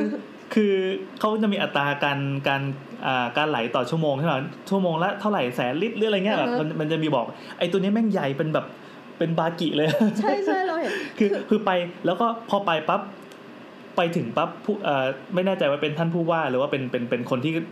คุมอยู่ในหน่วยหน่วยบัญชาการนะ เขาบอกว่าแบบเอออันนี้คือแผนเราอะยังไม่ได้ไม่ได้ต้องใช้อันนี้หรือว่ามันอาจจะอยู่นอกเหนือแผนเราดังนั้นเออขอบคุณที่อุตส่าห์มาช่วย แต่เราเราก็เออก็ก็ก็คงจะให้เข้าไปในในนั้นไม่ได้เออจริงๆ เพราะเดี๋ยวมันยุ่งหรือว่ามันไปป่วนแผนอะไรเงี้ยอือฮึเขาก็อะโอเคไม่เป็นไร ก็ออกไปเหงาเหงาๆแต่ไม่ได้ออกไปไม่ได้กลับไม่ได้บ้านกลับเลยนะเขาไปขุดไปขุดน้ำบาดาลแล้วก็ขอให้น้ำมันพุ่งออกมาจากใต้ผิวดินก็ยังดีแค่อยู่อย่างนั้นอะ รู้สึกจะสองสามวันเออจนในที่สุด ความตึงเครียดในในตอนแรกที่ยังไม่เจอน้องอะน้ำแม่งก็เพิ่มขึ้นเรื่อยๆทำไงดีวะก็เลยอะโอเค วิ่งมาเรียก ว่าตอนนี้ถึงคิวของคุณแล้วเชิญออกโรงได้เลย ก็เลยเอาซูเปอร์พญานาคไปต่อปุ๊บน้ำลดปุ๊บปุ๊บปุ๊บปุ๊บปุ๊บปุ๊บปุ๊บซูเปอร์พญานาคจริงเออแม่งเจ๋งมากอันเนี้ยภูมิใจภูมิใจแต่เรื่องนี้ต้องชมผู้ว่านะใช่ เรารู้สึกว่าเป็นตัวละครที่ขาดไม่ได้ในหนังเรื่องนี้เลยอันนี้พระเอกพระเอกพระเอก เฮ้ยพระเอกใครใครแสดงดีวะมันมันต้องอันมีต้องแบบอันนี้มันเป็นหนังเฮ้ยระดับมันฮต้อองมีลลีวูดแล้วมันต้องมีฉาก ใช่ใช่สปิลเบิร์กทำคือมันต้องแบ่งมันต้องแบ่ง part หลายคนด้วยมันต้องแบ่งใช่ใช่พาร์ทกลุ่มเด็กมันต้องเล่าตัดสลับด้วยอะกลุ่มเด็กคือต้องให้โค้ชเป็นหลักกลุ่มเด็กตอนนี้เรายังไม่รู้ story ไงเดี๋ยวเออแต่สุดท้ายเราจะไปรู้เดี๋ยวรอรอให้น้องมาเล่ามันต้องตัดเป็นโค้ชอะโค้ชไม่ต้องเป็นตัวพระเอกอีกตัวหนึ่งเอออาจจะมีเด็กอะไรในนั้นเรื่องอ่าทะเลาะกันอันนี้ต้องมีดราม่าใช่นิดนึงใช่ใช่ตอนแรกแล้วก็ต่อไปต้องเป็นนึกว่าน้ำจะตอบเรื่องวายแล้วก็ทีมช่วยเหลือๆเออทีมช่วยเหลือนี้จะต้องแบบมาจากทุกประเทศเออเออเออต้องมีกลุ่มคนเท่ๆ ต้องมีแบบกระทบกระทั่งกันนิดนึงอืมแล้วก็ต้องมีตัวเฮี้ยหนึ่งตัวเพราะว่าคิดเราถึงใครนะไม่บ้าว่าพูดขึ้นมาลอยอ๋อๆแล้วมีแบบชาวโจ๊กโซเชียลโจ๊กชาวโซเชียลปากหมาข้างไหนแบบอะไรเงี้ยอะท่านผู้ว่าเนี่ยเราเรามองว่าเขาเก่งมากนะ เพราะว่าอืมพอข่าวเนี้ยมันดังไปบูมอะทุกคนแบบบุ้มขึ้นมา อะทุกคนอะทุกคนคิดว่าตัวเองมีสิ่งที่สามารถช่วยเหลือได้กันทั้งหมดนั่นแหละอืมอืมอืมแต่ใครที่จะจัดแล้วก็ร้อยทุกอย่างมาให้มันเป็นแบบเป็นเรื่องเป็นราวเนี่ย เราว่าผู้ว่าเก่งมากนะ อืม อ่า ก็คือผู้ว่าเราอะเห็นผ่านสื่อเท่าที่เท่าที่สื่อ เขาฉายมาให้เห็น เท่าที่อืมทางกองนั้นนะเขาเขาพรีเซนต์ให้เราเห็นอือฮึแต่จริงๆแล้วผู้ว่าทำงานเบื้องหลังอีกมากมาย แล้วจะบอกอืมว่าผู้ว่านึกว่าเขาเป็นอาชีพผู้ว่าเขาไม่ได้เป็นมีอาชีพแบบคอยคอยกู้วิกฤตอะไม่ได้เป็นนักกู้ภัยมืออาชีพ แต่แบบเฮียแกทำได้ขนาดนี้เฮ้ยเขาจบมาด้านนี้นี่อ่าใช่เขาจบด้านนี้ไง แต่ว่าแต่ว่าอันนี้มันเป็นเหตุการณ์วิกฤตเฉพาะหน้าอืมแล้วต้องใช้ทุกอย่างมันมันคือการ คือความสดหมดเลย แล้วแกแล้วมันทำทำมามาพอดีที่เขาประจำอยู่ที่นี่ใช่ใช่ใช่เออเรารู้สึกว่าเชียงรายโชคดีมากเลยนะเออตอนนี้ก็พะเยาไม่พะเยาเริ่มพูนนะ พะเยาพะเยาอะเดี๋ยว กำลังจะไป อะ อะทีนี้เรามาพูดถึงว่าลักษณะของค่ำต่างๆอะมันเป็นยังไงบ้าง เดี๋ยวนะอันนี้อันนี้คือจบจบเรื่องกู้ภัยแล้วนะ จบแล้วจบอะแล้วโอเคก็เอาเป็นก็ว่าคือวันเนี้ยเรายังช่วยน้องออกมาไม่ได้ แต่แผนของเราอะมีแล้วยังชัดอะเจไม่แน่ใจนว่าว่าตอนที่รายการนี้ออกไปนะน้องอืมอาจจะออกกลับบ้านแบบเตะบอลกันต่อแล้วอืมหรือเปล่าอะไรเงี้ยหรือว่าตอนที่คุณกำลังฟัง EP นี้อยู่อะแบบสถานการณ์เป็นยังไง หรือว่าประเทศไทยได้พัฒนาเซนส์ความรับรู้ในการดีลกับธรรมชาติ หรือว่าอือฮึในการรับมือกับวิกฤตทางธรรมชาติอะไรแบบเนี้ยได้ได้อีกหรือเปล่าแล้วแบบประเทศเราอาจจะดีขึ้นมาก แล้วก็ได้จากจากจากความรู้ในด้านนี้ อืมอืมก็ว่าไป อะนี่ก็ขอจบช่วงช่วงรายงานข่าวนะอาจจะรายงานข่าวยาวไปหน่อย แต่ก็สนุกดีตัดเข้าเพลงแป๊บนึงก่อนสาวสาวนิวส์จะไปฉี่จะไปฉี่เอาเหรอครับ「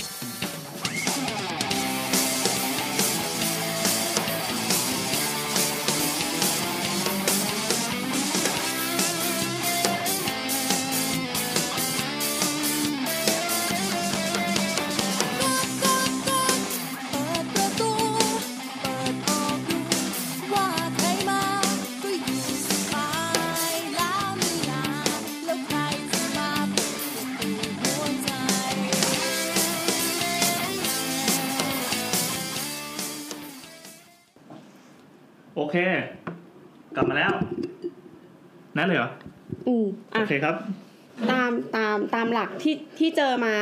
วิธีแบ่งประเภทของถ้ำอะอาจจะไม่ไม่รู้นะว่าลึกๆของแบบธรณีวิทยามันมีอย่างอื่นอีกไหมอะไรเงี้ย แต่เราเห็นมันมีวิธีแบ่งประเภทอะสามแบบอ่าฮะหนึ่งก็คือวิธีการเกิด ก็เป็นคนสร้างกับถ้ำที่เกิดขึ้นเอง เดี๋ยวอันนี้เราจะพูดถึงถ้ำถ้ำที่คนสร้างอะทีหลัง แล้วก็วิธีแบ่งแบบที่สองก็คือแบ่งตามลักษณะแล้วก็ทิศทางของตัวถ้ำหมายถึงถ้าเราเอ็กซเรย์ถ้ำถ้ำเนี้ยอืมเออ มันจะแบ่งได้เป็นสี่แบบก็คือถ้ำแนวนอนอืมอืมอืมแล้วก็ถ้ำชั้นก็คือเหมือนเหมือน advance จากแนวนอน แต่มีการเป็นถ้ำชั้นเลยลำลำดับถ้ำชั้นสิเอาเลย แล้วก็ถ้ำแนวตั้ง อันนี้เราก็เพิ่งรู้เดี๋ยวว่านะถ้ำชั้นขอเป็นไงนะขออีกทีดิก็คือคล้ายถ้ำแนวนอน แต่ว่ามันอะเป็นลำดับ ขั้น เป็น step step เป็นชั้นชั้นๆอย่างเงี้ยถ้ำหลวงน่าจะอยู่ในนี้ป่ะไม่ไม่ อันนั้นจะเป็นไม่ถ้ำแนวนอนถ้ำหลวงแล้วก็เป็นถ้ำแนวถ้ำคือถ้ำชั้นเนี่ยมันมักจะเป็นถ้ำชั้นการรวมตัวของถ้ำเหมือนเหมือนบ้านมดอะอ๋อเออที่พอโเคขวางแล้วมันเหมือนแบบมีมีปล่องเอล็กปล่งอน้อะไรอย่างเงี้ย แล้วก็คือตามธรรมชาติของถ้ำอะมันจะมีถ้ำในถ้ำอยู่แล้วถ้ำในถ้ด้วยถ้ามันใหญ่หรือมันยาวมากอะไรเงี้ยเอเอออแล้วก็แบบที่สี่จะเป็น เอ้ยเดี๋ยวำก่อนเมื่อกี้แบบที่ต่อสามคือแบบแบบแนวตั้ง เอออ่าซึ่งเนี้ยเราก็ว่าแปลกเรานึกว่ามันเข้าเหมือนแบบทูปอะนึกออกปะเหมือนคืพ่อมาริโอคือเนี่ยนะคำนิยามของคำว่าถ้ำอะมันคือ หลุม หรืออะไรก็ตามที่ใหญ่พอที่คนจะเข้าไปอืมอันนี้ก็ต้องดูว่าเป็นนิยามของของวงการไหนด้วยนะ อืมวงการอันนี้คือธรณีนิยามจากวิกิพีเดียอ่าโอเคต้องไปดูไซส์เอออมซึ่งซึ่งบางทีมันอาจจะเป็นแค่คำการการการ define คำศัพท์จากพจนานุกรมก็ได้เออเพราะว่าในทางธรณีวิทยามันอาจจะไม่ได้เอาเอาเอาเอาคนมาเป็นที่ตั้ง แต่เราจะชอบคุ้นถ้ำจากพวกแบบการ์ตูนจาก ละครจากหนังที่มันเข้าไปหลบฝนกันเนกอะปะซึ่งพอบอกว่าเป็นถ้ำแนวตั้งอะเราไม่รู้สึกว่ากูจะเข้าไปทำอะไรเนกอะปะเออเออเออมันอาจจะเออเป็นการแยกกันของแผ่นเปลือกโลกอะไรแผ่นดินที่แบบ มันเป็นรูลงไปแล้วมีรอยปิดไหมเออนึกภาพไม่ออกเว้ยไม่รู้เหมือนกันก็เป็นไม่ก็เป็นมันเป็นชั้นหินที่ชนิดแตกต่างกันแล้ว เราแยกกันเนี้ยนะเออหรือบางทีเหมือนแบบบางส่วนมันถูกชะไปแต่ว่าการซอกของหินอย่างนี้อ๋อได้ไหมงั้นอย่างนั้นเข้าใจเข้าใจละอย่างที่เปิดมาที่สาวสาวนิวส์ตอนแรกอะโพรงที่นักนักปีนรังนกลงไปที่จะต้องหย่อนตัวลงไปในปล่องแล้วข้างล่างมันเป็นเป็นเป็นห้องขึ้นมาเป็นแชมเบอร์ขึ้นมาใช่อันนั้นก็เป็นถ้ำแนวตั้งนั่นแหละอาจจะเป็นอืมที่ว่าแล้วก็สุดท้ายก็คือถ้ำแนวลาดก็คือทอดตัวลาดเทไม่ขนานแล้วก็ไม่ตั้งฉากกับพื้นเฉียง อืม เออ เหมือนแบบคิดประเภทนี้มาให้มันเต็มเต็มๆยังไงไม่รู้คล้ายๆพวกไม่โรงกระแต่ต่ามียเคสคนตายจากอ๋อเหรทำอแบบนี้เอ่าแล้วครับแล้วอะให้แนทอ่าเล่าค่ะอะเราไม่ได้เตรียมเคสเรื่องอุไม่บัติไม่เหตุเดี๋ยวเราเล่าเดี๋ยวเรานี่เล่านี่นี่เออมีขยี้ด้วยเดี๋ยวเราจะปล่อยงูหลามทองนะครับฟังให้จบนะเราเราก็แบ่งอีกอย่างหนึงก็คือแบ่งตามโครงสร้าง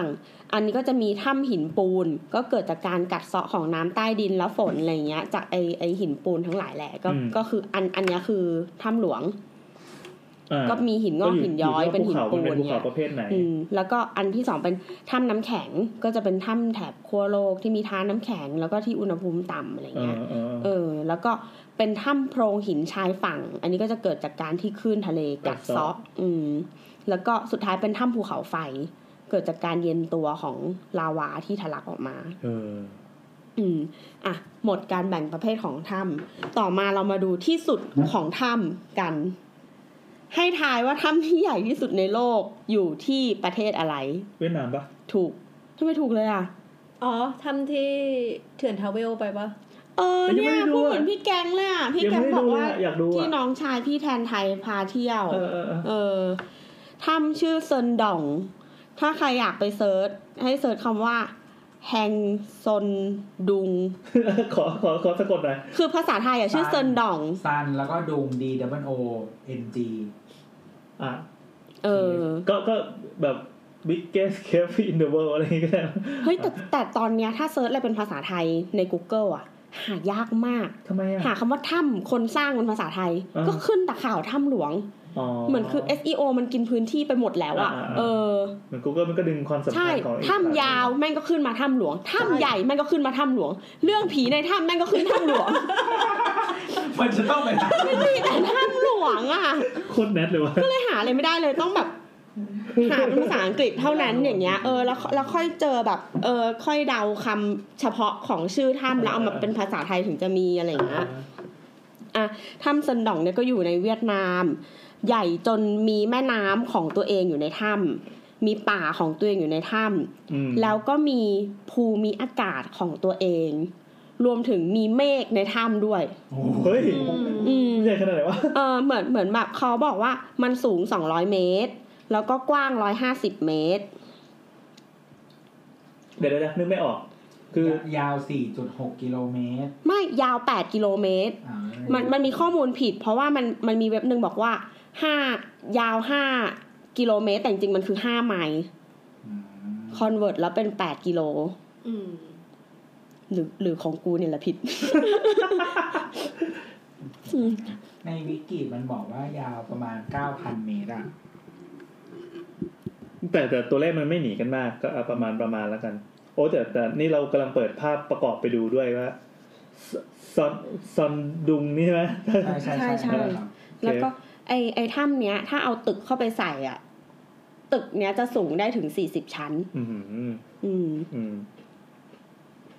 ที่มาของชื่อก็คือ ไอ้ถ้ำเนี้ยมันเกิดขึ้นมาประมาณ 2-5 ล้านปีที่แล้ว โดยการที่โดนน้ำอะกัดเซาะหินปูนก็คือเป็นถ้ำหินปูนนั่นแหละ แล้วก็ไอ้เซินดองซอนดองอ่านว่าอะไรวะเซินดองเนี่ยแปลว่า mountain river cave mountain มองเท่เลยว่าเออคือถ้ำมีทั้ง mountain และ river ข้างในใช่อืมแล้วพื้นมันก็เลยจะมีช่วงที่แบบ เหมือนเป็นช่วงที่ คือน้ำอะมันกัดมันกัดเซาะเข้ามาทำให้มันดินมันอะแบ่งเป็นเป็น curve curve curve แต่ในแต่ละ curve อะในในแต่ละโค้งอะที่เหมือนเกล็ดปลาเออคือดินมันถูกเซาะเหมือนเกล็ดปลาแต่ในแต่ละเกล็ดปลาก็ถูกเซาะข้างในตัวเองอะ จนมีเหมือนเป็น กรวดอะทำไมมันดูน่ากลัวมันมีกลมๆกลมๆอยู่ในเกล็ดปลาอีกทีหนึเหมือนงมีไข่ปลาแซลมอนซ่อนอยู่ น่ากลัวเออในเกล็ดปลาอย่างเงี้ย อืม เออแต่มันก็จะอย่างที่บอกพอมันใหญ่มากใช่ไหมมันก็จะมีระบบอะไรของมันมีหอะลายสิ่งอะ แต่ละโซนอะไม่เหมือนกันนี่เพราะ นี่จะบอกว่าลักษณะภูมิประเทศเราเราไม่คุ้นเลย อยากให้ลองเปิดภาพถ้ำนี้ไม่ว่าจะ Google หรืออะไรก็ตามลองเปิดดูไปด้วยนะ ในขณะที่เราคุยกันนะจะได้จินตนาการออกว่ามันยิ่งใหญ่ขนาดไหน คือ ไอไอไอก้อนหินกลมๆที่มันซ่อนอยู่ในเกล็ดปลาที่เป็นพื้นดินเนี่ย เราอะไม่เคยเห็นมาก่อน ไม่ไม่คิดเลยว่ามันจะอยู่อยู่ในโลกนี้ได้ยังไง เหมือนแบบเหมือนนี่มันเป็นสถานที่ต่างดาวอะอืมเขาบอกว่าเปิดให้เข้าครั้งแรกอะในปี 2013 ก็ถือเออว่ายังไม่นานมาก เออแล้วก็ถ้าจะเที่ยวให้ครบทั้งหมดเลยอะต้องใช้เวลาประมาณ 5 วัน อันนี้แสดงว่าเปิดเป็นสถานที่ท่องเที่ยวแล้วใช่ไหมใช่คนคนสามารถไปได้ แต่ว่าต้องไปกับไกด์มั้ง อือืมมเนี่ยอ่าน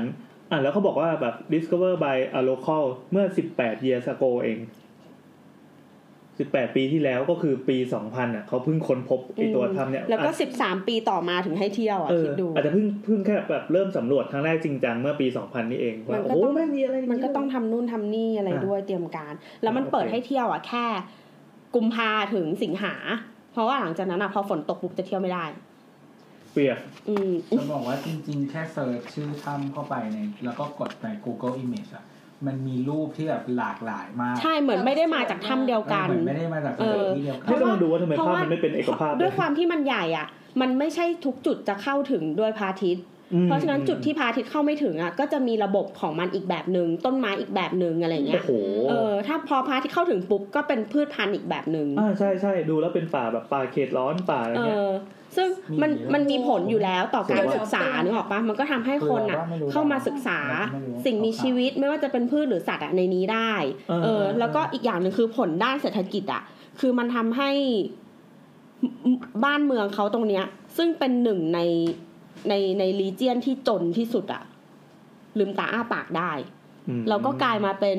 adventure destination อ่าอ่าเพราะมันก็สคเพราะว่าอยู่ถ้ำมันมีส่วนที่แบบ เที่ยวโดยการโรยตัวหรืออะไรอย่างนี้ไงนึกออกไหมอ่าอ่าเอออ่ามัมันก็จะมีแบบเป็มีนคนแป้ที่งใช่ไหมให้อืมใช่ตางูเข้ามาดีมาดีมาดีฝันเห็นอยู่สีนี้ด้วย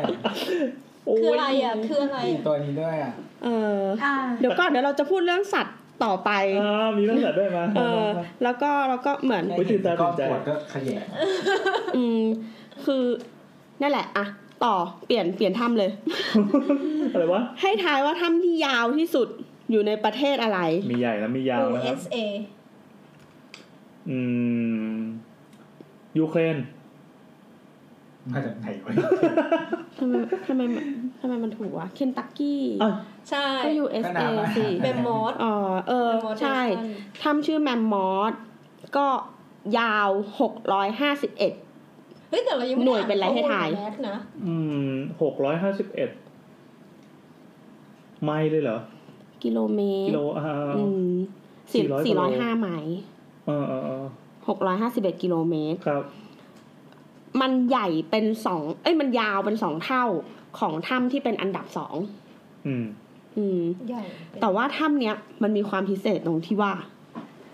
มันเป็นถ้ำที่มีผีน่ากลัวที่สุด เอาแล้วครับมาครับไม่ไม่เขาบอก คือ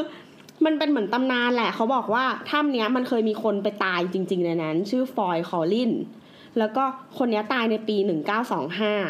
โดยที่แบบตายทรมานอะเป็นร้อยปีคืแล้วมีหินอะ ทับขาอ้าวแล้วเจอเขาแล้ว แต่ช่วยไม่ได้ แต่เอาออกมาไม่ได้ ใช้เวลาอยู่ สองอาทิตย์อะเออ คือ คือ หมายถึงว่าโดนหินทับขาอยู่สองอาทิตย์อะเลยตายอืมแล้วหลังจากตายแล้วอะยังใช้เวลาอีกสองสามวันอะถึงเอาศพออกมาได้โอ้โหสี่วัน อืม แล้วคนก็เลยชอบบอกว่าเวลาไปเที่ยวถ้ำเนี้ย บางทีก็จะแบบได้ยินเสียงหรือว่าถ้าลื่นอะจะมีคนมาจับตัวอะไรอย่างเงี้ย เหมือนช่วยอะ อันนี้ออกเป็นหนังสือด้วยนะ คือไม่ใช่ผีที่แย่เป็นผีที่ดีแล้วหรอกปะอืมแต่ว่ามันก็แบบเขาใช้คำว่า haunted ก็คือเหมือนมีเสียงบ้างแบบก็หลอนนั่นแหละอะไรเงี้ยเอออะไรเงี้ยอืมนั่นแหละเขาบอกว่าตอนที่มันเขียนเป็นหนังสืออะเขาบอกว่าคุณฟอยอะเข้าไปติดใช่ไหมอืมพอติดที่ขาอะแล้วก็ออกไปช่วยไม่ได้ แล้วก็ปากถ้ำถล่มแต่สิ่งเดียวที่ติดต่อกับคนที่มาช่วยได้อะก็คือเสียงตะโกน คือต้อตะงโกแหกนปากอย่างเอนั้นอนะตะโกนขอช่วยตะโกนคุยกันอะเออแล้วแต่ว่ามันอะส่งอาหารไม่ได้ เพราะว่ารูอะมันปิดเขาอะอ๋อเขาว่าตะโกนแล้วก็หิวอ๋อแล้วก็หนาวอืมอืมอืมสิบสี่วันคือไม่ใช่ว่าคนเข้าถึงตัว แต่อันนี้คือโดนปิดปากใช่จากจากคนข้างนอกด้วยไอ้ยปิดปิดปากถ้ำปิดทางเดินแค่ห้าสิบเมตรปะจากปากถ้ำประมาณเนี้ยอืมไม่ได้ลึกมากแต่ว่าสุดท้ายแอเรียนั้นอะคืออย่างที่บอกว่ามันมีถ้ำในถ้ำเนอะมันจะมีซอกอืมหรือมีอะไรอะเออเออแอเรียที่เขาไปตายอะคือปิด ปิดเราก็เป็นหลุมศพเขาก่อนสักพักหนึ่งจนต้อง move ออกมา แต่ว่าเหมือนถ้ำเนี้ยมันเป็น property ของครอบครัวเขาอยู่แล้ว โอ้โหโอ้โหมีถ้ำส่วนตัว ก็มันใหญ่ แล้วก็แบ่งโฉนดที่ดินยังไงว่าในถ้ำไม่รู้อะเราเราเราอ่านเจอเขาบอกว่ามันเป็น property ของ family นี้นะ เหรอเออ คือสมมุติว่าถ้ำนึงมันเลื้อยไปตรงแบบใต้ที่ดินของใครเนี่ยเราเราจะถือเป็นกรรมสิทธิ์ได้ป่าวะไม่น่าจะได้คือไม่น่าจะได้อย่างประเทศไทยเราไม่ได้มีกฎหแต่มายว่ามันเป็นส่วนหนึ่งในในไอ้มันจะมีกฎขึ้นลงปะเออใช่โฉนดเราทุกวันเนี้ยเราเป็นเจ้าของพื้นที่บ้านเราอะพุ่งขึ้นไปเป็นเส้นตรงเออถึงบนใช่ฟ้าอืมแล้วก็ลงไปกี่เมตรอะไรถึงชั้นประสมาณตาร์โตสเฟียร์อะไรอย่างงี้ไม่บอกไหมไม่น่าจะถึงอืมคือเผื่อวันหนึ่งเราจะแบบลอยขึ้นไปข้างบนเลยไม่ถ้าถ้าถึงเราก็ต้องเก็บค่าเครื่องบินบินผ่านได้ดิเออว่ะเออไม่ว่ะถึงหรอก มันน่ามันมันขึ้นลงแหละ แต่ว่าไม่แน่ใจว่าเท่าไหร่ ซึ่งเกินไปอะมันก็จะกลายเป็นเหมือนแบบสาธารณะอะไรอย่างเงี้ย อย่างนี้เราใช้พื้นที่เนี่ย ขาดทุนนะ ดูใบหยกสิ เออว่ะ เราขาดทุนเขาอยู่ พี่แอนสร้างบ้านสู้เร็วต่อขึ้นมาอีก ต่อขึ้นไป เดี๋ยวมันติดกฎหมายอาคารเนี่ยต้องมี setback เท่าไหร่เงี้ยแหลมเลยมาต่อ อะ อะ ต่อมาถ้ำที่เราบอกว่ายาวอันดับสองอะอืมันน่าสนใจตรงที่ว่ามันเป็นอันดับหนึ่ง ในประเภทใต้น้ำอืมเออ คือถ้ามันแข่งกันเรื่องความยาวเฉยๆมันแพ้เขาครึ่งหนึ่งเลยไงอืมอืมเออ แต่แต่ของว่ากูใต้น้ำด้วยอย่างใช่เงี้ยแต่ว่ามันยาวสุดในใต้น้ำซึ่ง ไอไอคนที่มันไปค้นพบอะ จริง ๆ อะ มันเหมือนกำลังดำน้ำอะ เพื่อจะหาศึกษาเรื่องการอนุรักษ์ พวกแบบเขาเรียกว่าอะไรอารยธรรมที่หลงเหลืออยู่ในเมืองที่จมน้ำอะเขาแสดงมันอยู่ใต้ทะเลเลยเหรอเออไม่รู้ มันออยู่ยู่ในอเคนยู่ตัไหนกอะกี้เอานะขออยู่ในเม็กซิโกเม็กซิโก อืมอืมอ๋ออ๋อเรารู้จักถ้ำนี้ โดยโดยไอกลุ่มที่เข้าไปศึกษาการไออาณาจักรโบราณเนี้ยชื่อกรานอากุยเฟโลมายา อ่านได้ด้วย หรือย่อว่า GAM กามกรานกรานสะกด G R A N วัก A C U I F E R O วัก M A Y A นี่ไงก็ตัวย่อก็กเป็นรานกาอามกุยเฟโรมายา ครับ อืมนั่นแหละ ซึ่งคุณกีเยโมเดอันดาเนี่ยเขาก็เป็นนักโบราณคดีใต้น้ำแล้วก็เป็นผู้อำนวยการโครงการของไอกามเนี่ยเออบอกว่าการค้นพบเนี่ยเป็นเรื่องน่าอัศจรรย์มากที่จะทำให้เราอะได้เรียนรู้เพิ่มเกี่ยวกับอารยธรรมมายา ซึ่งเป็นอารยธรรมของคนในอาณาจักรโบราณที่มีความรุ่งเรืองช่วง 500 ปีก่อนคริสตกาลอืมอืมอืมอืมจนกระทั่งถูกสเปนเข้าลุกลานช่วงศตวรรษที่ 16 ซึ่งตอนแรกอะเขาอะเออเหมือนกับว่าสำรวจถ้ำมันหนึ่งที่อยู่ใต้น้ำชื่อสักอักตุนครับสะกด S A C A C T U N สักอักตุน กับเขาสำรวจอีกถ้ำหนึ่งชื่อ Dos Ojos D O S O J O S อืมแล้วก็ สำรวจไปสำรวจมาเพิ่งรู้ว่ามันอะติดกัน มันเชื่อมกัน ใช่ มันเชื่อมกันอ๋อพอมันเชื่อมกันเนี่ยความยาวมันก็เลยได้เป็นอันดับสองอ๋อเออ ก็คือที่เราบอกว่ามันคือถ้ำในถ้ำอะเออเอออาจจะมองว่ามันเป็นอันเดียว หรือมันคือสองอันแยกกันนั่นแหละ และไอ้ตรงที่มันอะถูกแยกอะมันดันคอลาสมาเชื่อมกันนึกออกปะมมเออ แล้วเราตามกฎของถ้ำอะ ในการค้นพบอะเขาจะให้อันที่ใหญ่กว่าได้ครองชื่อเก็บไว้อ๋อ เออ ก็เลยเรียกว่าถ้ำที่ใหญ่เป็นอันดับสองของโลกหรืออันดับหนึ่งของประเทศใต้น้ำเนี่ย คือสักอักตุนอืมอืมเพราะว่าไอโดสโอโคสเนี่ยมันดันสั้นกว่า อืม ยาวทั้งหมด347กิโล แล้วก็เชื่อว่ามันอาจจะมียาวกว่านี้อีกที่เรายังไม่เคยค้นพบใช่เขายังมีทีมใช่สำรวจอยู่แล้วเขาก็บอกว่าตอนเนี้ยเขากำลังเจอประมาณอีกสามถ้ำอะ แต่เขาไม่รู้ว่ามันเชื่อมกันจุดไหน หรือจะเชื่อมกันไหมอ๋ออมหมายความว่า ที่เป็นเครือข่ายเดียวกันอันนี้ใช่ไหมใช่เออเออก็เลยหาอยู่เออเออเออเออนั่นแหละผมมันต้องดำลงไปยังไงวะใต้น้ำเนี่ยอะแล้วเราก็มาถ้ำที่ลึกที่สุดในโลก ชื่อเวียยอฟกินาโครเอเชีย ไม่รู้ รัสเซีย สะกด V E R Y O V K I N A อืมอันเนี้ยเป็นถ้ำแนวตั้งอืมน่ากลัวมากดูแล้วเหมือนแบบ ขออีกทีดิ V E R Y R Y O V K I N A อะไรนะ K I N A N A K F R โอเคเวียยอฟกินา อยู่ที่รัสเซีย ยาวทั้งหมด 2,309 เมตร เหนือน้ำทะเล อืม เห็นปะเฮ้ยมันจะเป็นอัมันนนี้จะอันนี้อันนี้อ่าลักษณะมันลงมาเหมือนเป็นรูปตัวแอลอะคือ นึกภาพว่าเป็นยอดเขาใช่ปะอีถ้ำเนี่ยมันจะเป็นปล่องลงมาเหมือนเหมือนรูของมดอะรูของมดอะลงมาเสร็จปั๊บมันก็หักเป็นรูปตัวแอลปรึ๊ดเอ้ยมันใช่เป็นใช่เป็นถ้ำที่มีคนไปติดเปล่าวะ ใช่คือจริง ๆอะมันน่าจะยาวกว่านี้ เพราะว่าความยาวที่มันให้มามันใช้คำว่า above sea level ก็คือ อันนี้คือเหนือระดับน้ำทะเล ใช่เหนือระดับน้ำทะเลเนี่ย2,309อ่าอ่าอ่าอืมแต่ว่าข้างใต้อะไม่รู้ว่ายังไงมันหักเลี้ยวหรอ มันเลยไม่นับว่าเป็นความลึกหรือเปล่า เพราะอันเนี้ยเราพูดถึงความลึกเฉยๆไม่ได้พูดถึงความยาวอ๋อออืมอันเนี้ยก็เลยเป็นอันที่ลึกที่สุด แล้วมันเหมือนท่ออะแต่ว่าเป็นท่อที่ยาว2,000เมตรอะอืมอืมอืมอืมแล้วถ้ามึงเสือกติดอยู่ตรงกลางอะนึกออกปะแล้วมันเป็นภูเขาอะ มันไม่มีความช่วยเหลืออื่นนอกจากข้างบน เพราะว่าคุณจะเจาะซ้ายหรือขวายังไงเนี่ยเมื่อมันคงกว้างกว่า2,000เมตรอยู่ดีอะอืมอืมอืมอืมถือว่าเป็นอะไรที่น่ากลัวมากถ้าไป Google ดูน่าจะแบบ คนกลัวที่แคบหรืออะไรเงี้ยน่าจะกลัว เราเราอย่าเพิ่งพูดในมุมน่ากลัวเดี๋ยวเราเขาพูดในมุเขามได้บอกไหมว่าไอ้รูอะมันกว้างเท่าไหร่ไหมไม่ได้บอก แต่ว่าดูในรูปอะ มันเหมือนที่ตัวบอกอะว่ามันมีความแบบหินหินอะมันไม่ใช่รูที่เป็นท่อไงมันมีบางช่วงที่รู้สึกว่าเฮ้ยสมูทจังแล้วอยู่ๆก็แบบเหมือนมีรอยแยกอะนึกออกปะอ่าซึ่งเราก็ไม่รู้ว่าในในรอยปริที่แบบ จะมีตัวอะไรอยู่หรือเปล่าแล้วแบบพะอืมพร้อมที่จะพุ่งมากัดพุงกูตอนที่กูไหลผ่านไปหรืออะไรอย่างเงี้ย มันน่ากลัวมากมันแบบเสริมสร้างจินตนาการอะนี่ไงแบบเด็กและเยาวชนของชาติมันจะได้รับความรู้พร้อมกับการปลูกฝังทัศนคติแบบนี้แหละเฮ้ยถ้ามันคือความเจ๋งเว้ยนี่เออมันคือความสนุกนะเออเราต้องไปตายกันปล่อยโดรนเข้าไปเถอะเป็นจุดที่เราไม่คิดจะไปอะถ้ำต่อไปที่มันเจ๋งเพราะว่ามันเรืองแสงในถ้ำให้ทายว่าอยู่ที่ไหนอืม ต้องเป็นระบบนิเวศสมบูรณ์ บอกชื่อก่อนชื่อไวโตโม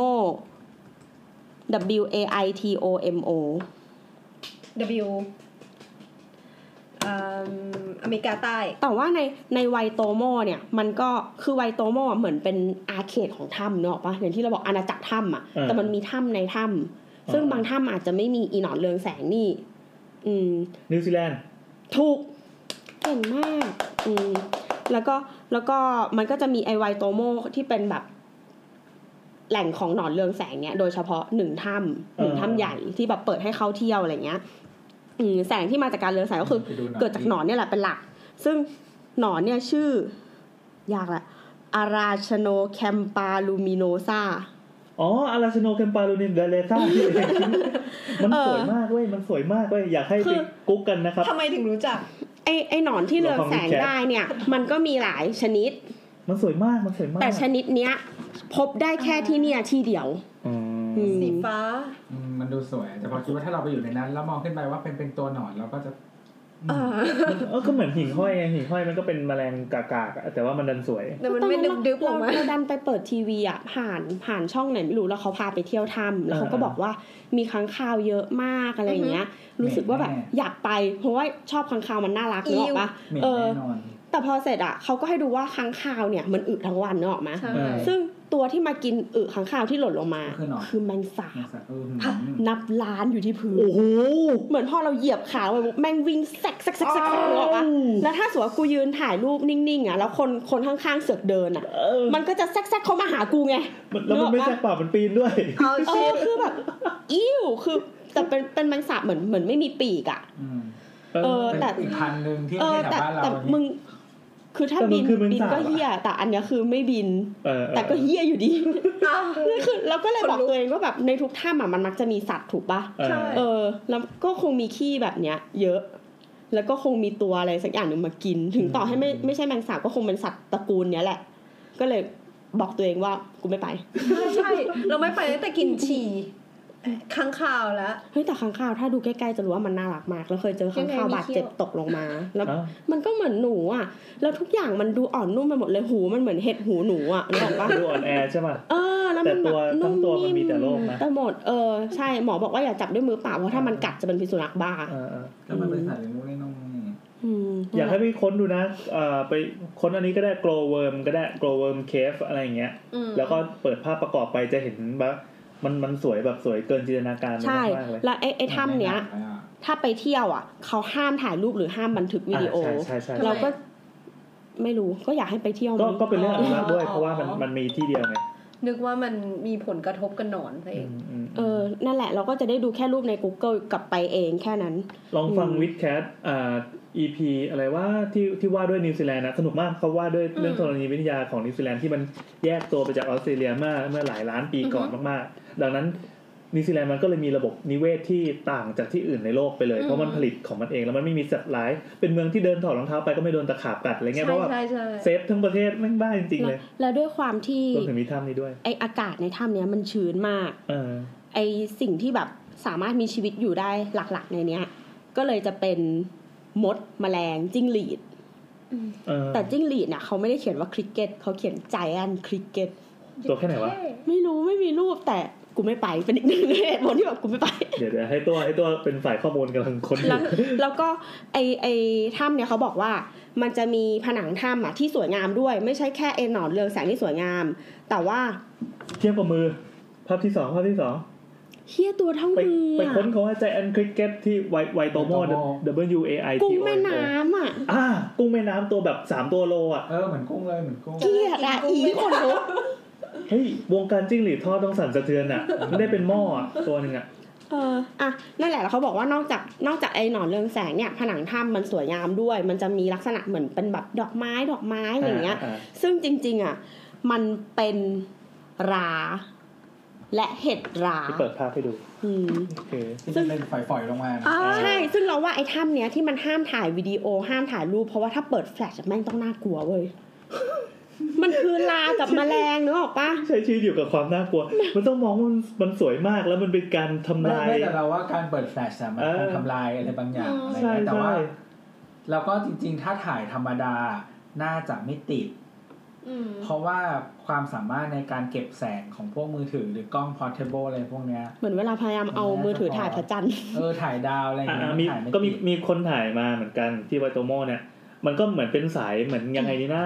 เหมือนใยแมงมุมแล้วกันที่ยืดลงมาจากพื้นอะเอ้ยยืดลงมาจากเพดานอะเพถ้าราะเป็ว่านมันเหมือนแมงกะพรุนเออเหมือนสายของแมงกะพรุนให้นึกว่าเอเลี่ยนมันน้ำลายยืดหยดหยดหยดอะย้อยย้อยลงมา แล้วก็มีติ่งติ่งติ่งเราพยายามหลอกตัวเองว่ามันคือต้นไม้แห่งชีวิตในอวตารเวเอลาอใช่ใช่ใช่เหมือนเหมือนป่าในอวตารน่ะที่มันเป็นป่าเรืองแสงเขานะก็ลอกมาจากไม่รู้เออะอแล้วก็เราว่าเรามันว่าถ้ามันไม่ใช่แค่ย้อยธรรมดา มันเหมือนมีน้ำลายหยดหยดหยดหยดหยดหยดแตะอยู่ด้วยขอบคุณพระเจ้าแล้วที่มันเรืองแสงสวยงามเพราะอีหนอนเมื่อกี้มาช่วยก็ทำให้มันโกลว์ ถ้าใครไปกดสวิตช์เปิดไฟอะแม่งเราว่ามันต้อง texture อะไรอย่างเงี้ยรูปร่างเหมือนจุนจิอิโตแน่เลยอะนี่ไงนี่ไงเวอร์ชันเปิดไฟ จริงๆก็เหมือนเหมือนแมงกะพรุนอย่างที่ว่านั่นแหละก็ไม่น่ากลัวมากนะอืมอะจบไป แล้วก็มันมีถ้ำที่เป็นญาติกับไอไวโตโมเนี่ยแหละ อยู่ในอาณาจักรที่เราบอกว่าไวโตโมมันก็คือถ้ำในถ้ำเนอะมันมันก็มีถ้ำใกล้เคียงกัน ชื่อรูกูริ สะกด R U A K U R I แต่อันเนี้ยไม่ได้ไม่ได้มีความสวยงามอะไรมาก แต่มันมีข้อพิเศษอย่างหนึ่งให้ทายว่าอะไร มีคนตาย ไม่ใช่ เห็นเราเป็นคนแบบนั้นเหรอ ใช่ถ้ำถ้ำเนี้ย เป็นถ้ำที่ยาวที่สุดในอาณาจักรไวโตโมด้วยนะเออและ all accessible ด้วยวิวแชร์อ่าใช่ เป็นถ้ำที่รองรับแบบ fully universal design เว้เฮ้ยยเจ๋งว่ะใช่คุณสามารถพาราลิมปิกไปดูถ้ำได้ เป็นเออเป็นถ้ำธรรมชาติใช่ไหมใช่แต่ว่าเขาสร้างสร้างที่ให้มันแบบดูได้เนี่ย มันทำเป็นทางขึ้นแบบเป็นสไปรัลอะเป็นเป็นวงเออวงขึ้นไปอย่างเงี้ย แล้วก็เออไอ้วงเนี้ยเป็นทางลาดที่สามารถเข็นเข็นรถวิวแชร์อะขึ้นไปดูได้ตลอดทางนั่นนั่นแปลว่าถ้ำนี้ความธรรมชาติมันจะลดลงใช่ไหมเพราะว่ามันมันถูกปรับให้สบาใช่ยต่อมนุษย์คือมันแล้วเหมือนเอานั่งร้านอะเข้าไปใส่ อะไรออ๋อย่างเงี้ยแหละไม่ไม่ได้ไปฉาบถ้ำหรือว่าไปต่อกระไดคือมันก็อะไรเหมือนเหมืองนะ อ่า เหมือนทำเหมืองมันทำเหมืองมันทำนั่งร้านอืมอืมรูปเดียวกัน อืมนั่นแหละอืมแต่ว่าโอเคมันก็พิเศษอะ มัน มันจะมีบางถ้ำที่บอกว่า accessible นะ แต่ไม่ตลอดทางอะไรเงี้ย เออเออเอออาจจะแบบประมาณสามสิบเมตรแรกหรืออะไรเงี้ย อืม ก็ลองดู แต่เราว่า ในแค่ไอเดียว่าไปเที่ยวถ้ำอะได้โดยนั่งวิวแชร์ก็เจ๋งแล้ว ก็เก๋นะเออเอออันนี้เผื่อราก็เผื่อใครควรจะนั่งวีลแชร์ไปเพราะที่เกียจเผื่อใครสนใจพาอาม่าไปเที่ยวอะไรเงี้ยก็ลอง Google เรื่องนี้ดูแปลว่าอาม่าเออคุณยังมีสิทธิ์เที่ยวถ้ำอยู่เฮ้เอามาบอกกูไปบางแสนก็พอแต่ทางเข้าถ้ำนี่แหละแอดเวนเจอร์สุดเลยอาม่านี่ขึ้นมาแล้วก็ถ้ำนี้เป็นถ้ำที่ ถ้าสวยมากแต่ถ้าคนเข้าไปโดยไม่มีอะไรป้องกันตัวสิบนาทีตาย ทำไมอะ มันเป็นถ้ำที่เป็นคริสตัลอ๋ออันนี้คนละถ้ำกันเลยใช่ป่ะเป็นใช่ถ้ำคอันริสนี้ตัลอันใหม่อันใหม่ อันนี้ที่สุดของถ้ำเรื่องของถ้ำคริสตัลเอ่อถ้ำเนี้ยมันคอนเน็กติดกับเหมืองชื่อไนกา N A I C A เหมืองชื่อ N A I C A แต่ตัวถ้ำอะไม่ได้มีชื่อเฉพาะ ตัวถ้ำเขาก็เรียกแบบ Cave of Crystal Giant Crystal Cave อะไรเงี้ย อืม อยู่ใน ยังไม่มีชื่อใช่ไหมเป็นแบบเออถ้ำแอนนะ เราไปขอประกาศชื่อตรงนั้มันนเป็นเจ้าของเข้าไม่ได้ไงสิบนาทีตาย เพราะว่า เพราะว่าไอ้สารจากเราก็ผต้อลึงกไปเนี้ยตายตรงนั้นไงใช่เราจะได้ใช่จำชื่อเราไว้ อยู่เอออยู่ว่ะที่ชิวาวาเม็กซิโกเหมือนกัน เป็นถ้ำเป็นถ้ำคริสตัลที่ใหญ่ที่สุด ถ้าพูดแบบเนี้ยแปลว่ามันมีถ้ำคริสตัลอื่น ๆด้วย ใช่ ไอการเกิดคริสตัลมันเกิดจากไอไอสารที่ทำให้เราตายปะคริสตัลมันมี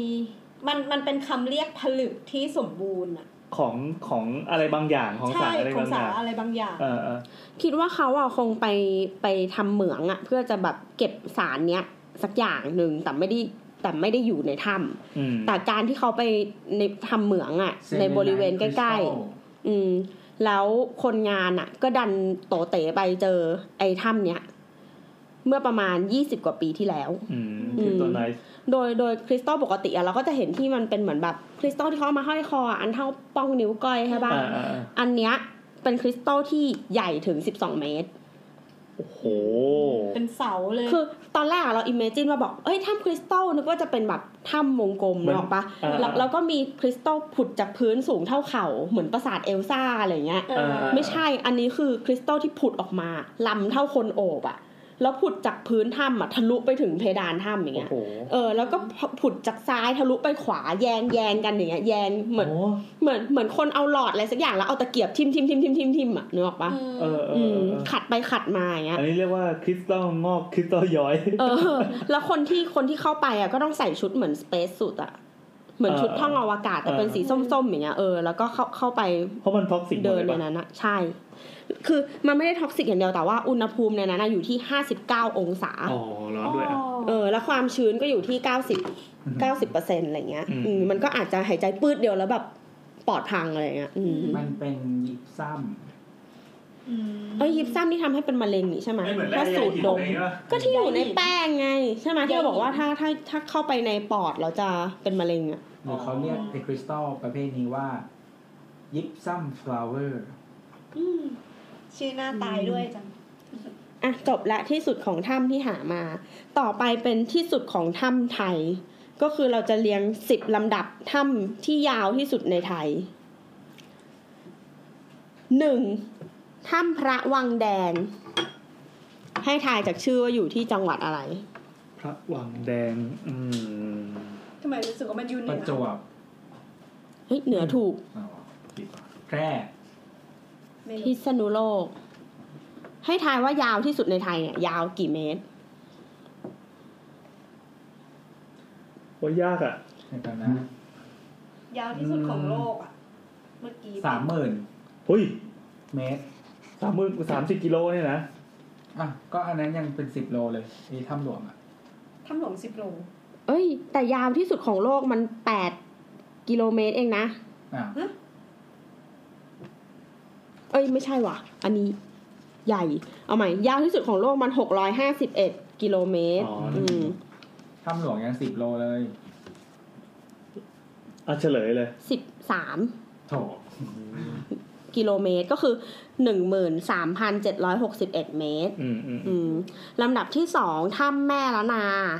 ก็เหนืออีกอะ เออ แม่ห้องสอนอ๋อชื่อเนี้ยชื่ออย่างเงี้ยหนึ่งหมื่นสองพันเจ็ดร้อยี่สิบเมตร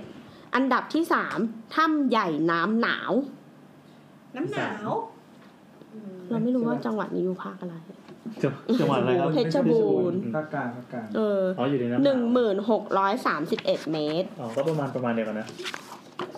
ใกล้ๆกันให้ทายว่าถ้ำหลวงอยู่อันดับที่เท่าไหร่ สี่เนี่ยเหรอเออใช่ กำลังจะถึงแล้วไง ก็เลยให้ทายขึ้นมา อืมนั่นแหแสละดงว่าการได้ไปพิชิตถ้ำหลวงนี่คือท็อปโฟเลยนะอะอืม ถ้ำหลวงถ้ำหลวงอยู่อันดับที่สี่มีความยาวหนึ่งหมื่นสามร้อยสิบหกเมตร อ่าโอเค แต่ถ้าคนรู้ความยาวความยาวแม็กซ์มาได้อะเขาก็ต้องเข้าไป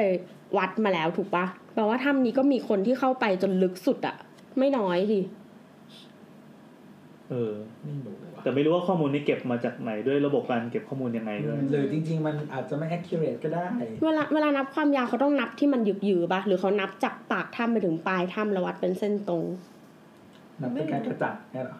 แล้วไม่รู้เขานับยังไงเหมือนกัน ไม่รู้ไม่รู้วิธีว่าก็ตามหลักมันควรจะเหมือนแบบเราเดินถือตลับเมตรยาวเข้าไปเรื่อยๆอย่างนี้ป่ะไม่ได้สิถ้าเกิดมันมีหินมาขวางอะไม่แล้วมันก็จะพุ่งขึ้นแล้วแพทตามพี่จะไปยังไงอะแล้วเราจะรู้ได้ไงว่าต้องยึดยังไงพี่จะเลี้วซ้าเลี้วขวานี่ก็ห่างกันแล้วนะอ๋อเนาะอะไม่แอถ้าคคูถ้าเรตมีเลยนักนักธรณีวิทยาที่ฟังอยู่นะครับรบกวนให้คำตอบด้วยป่านนี้ด่าไม่ตอบแต่ด่าเล่าอะไรของมึงอันดับที่ห้าถ้ำน้ำลาง แม่ห้องสอนแปดพันห้าร้อยห้าสิบเมตรอืมอันดับหกถ้ำตะโคะบิ อยู่ญี่ปุ่นแน่เลยอย่างเงี้ยตะเหมือนตะภาษาเหมือนภาษากะเหรี่ยง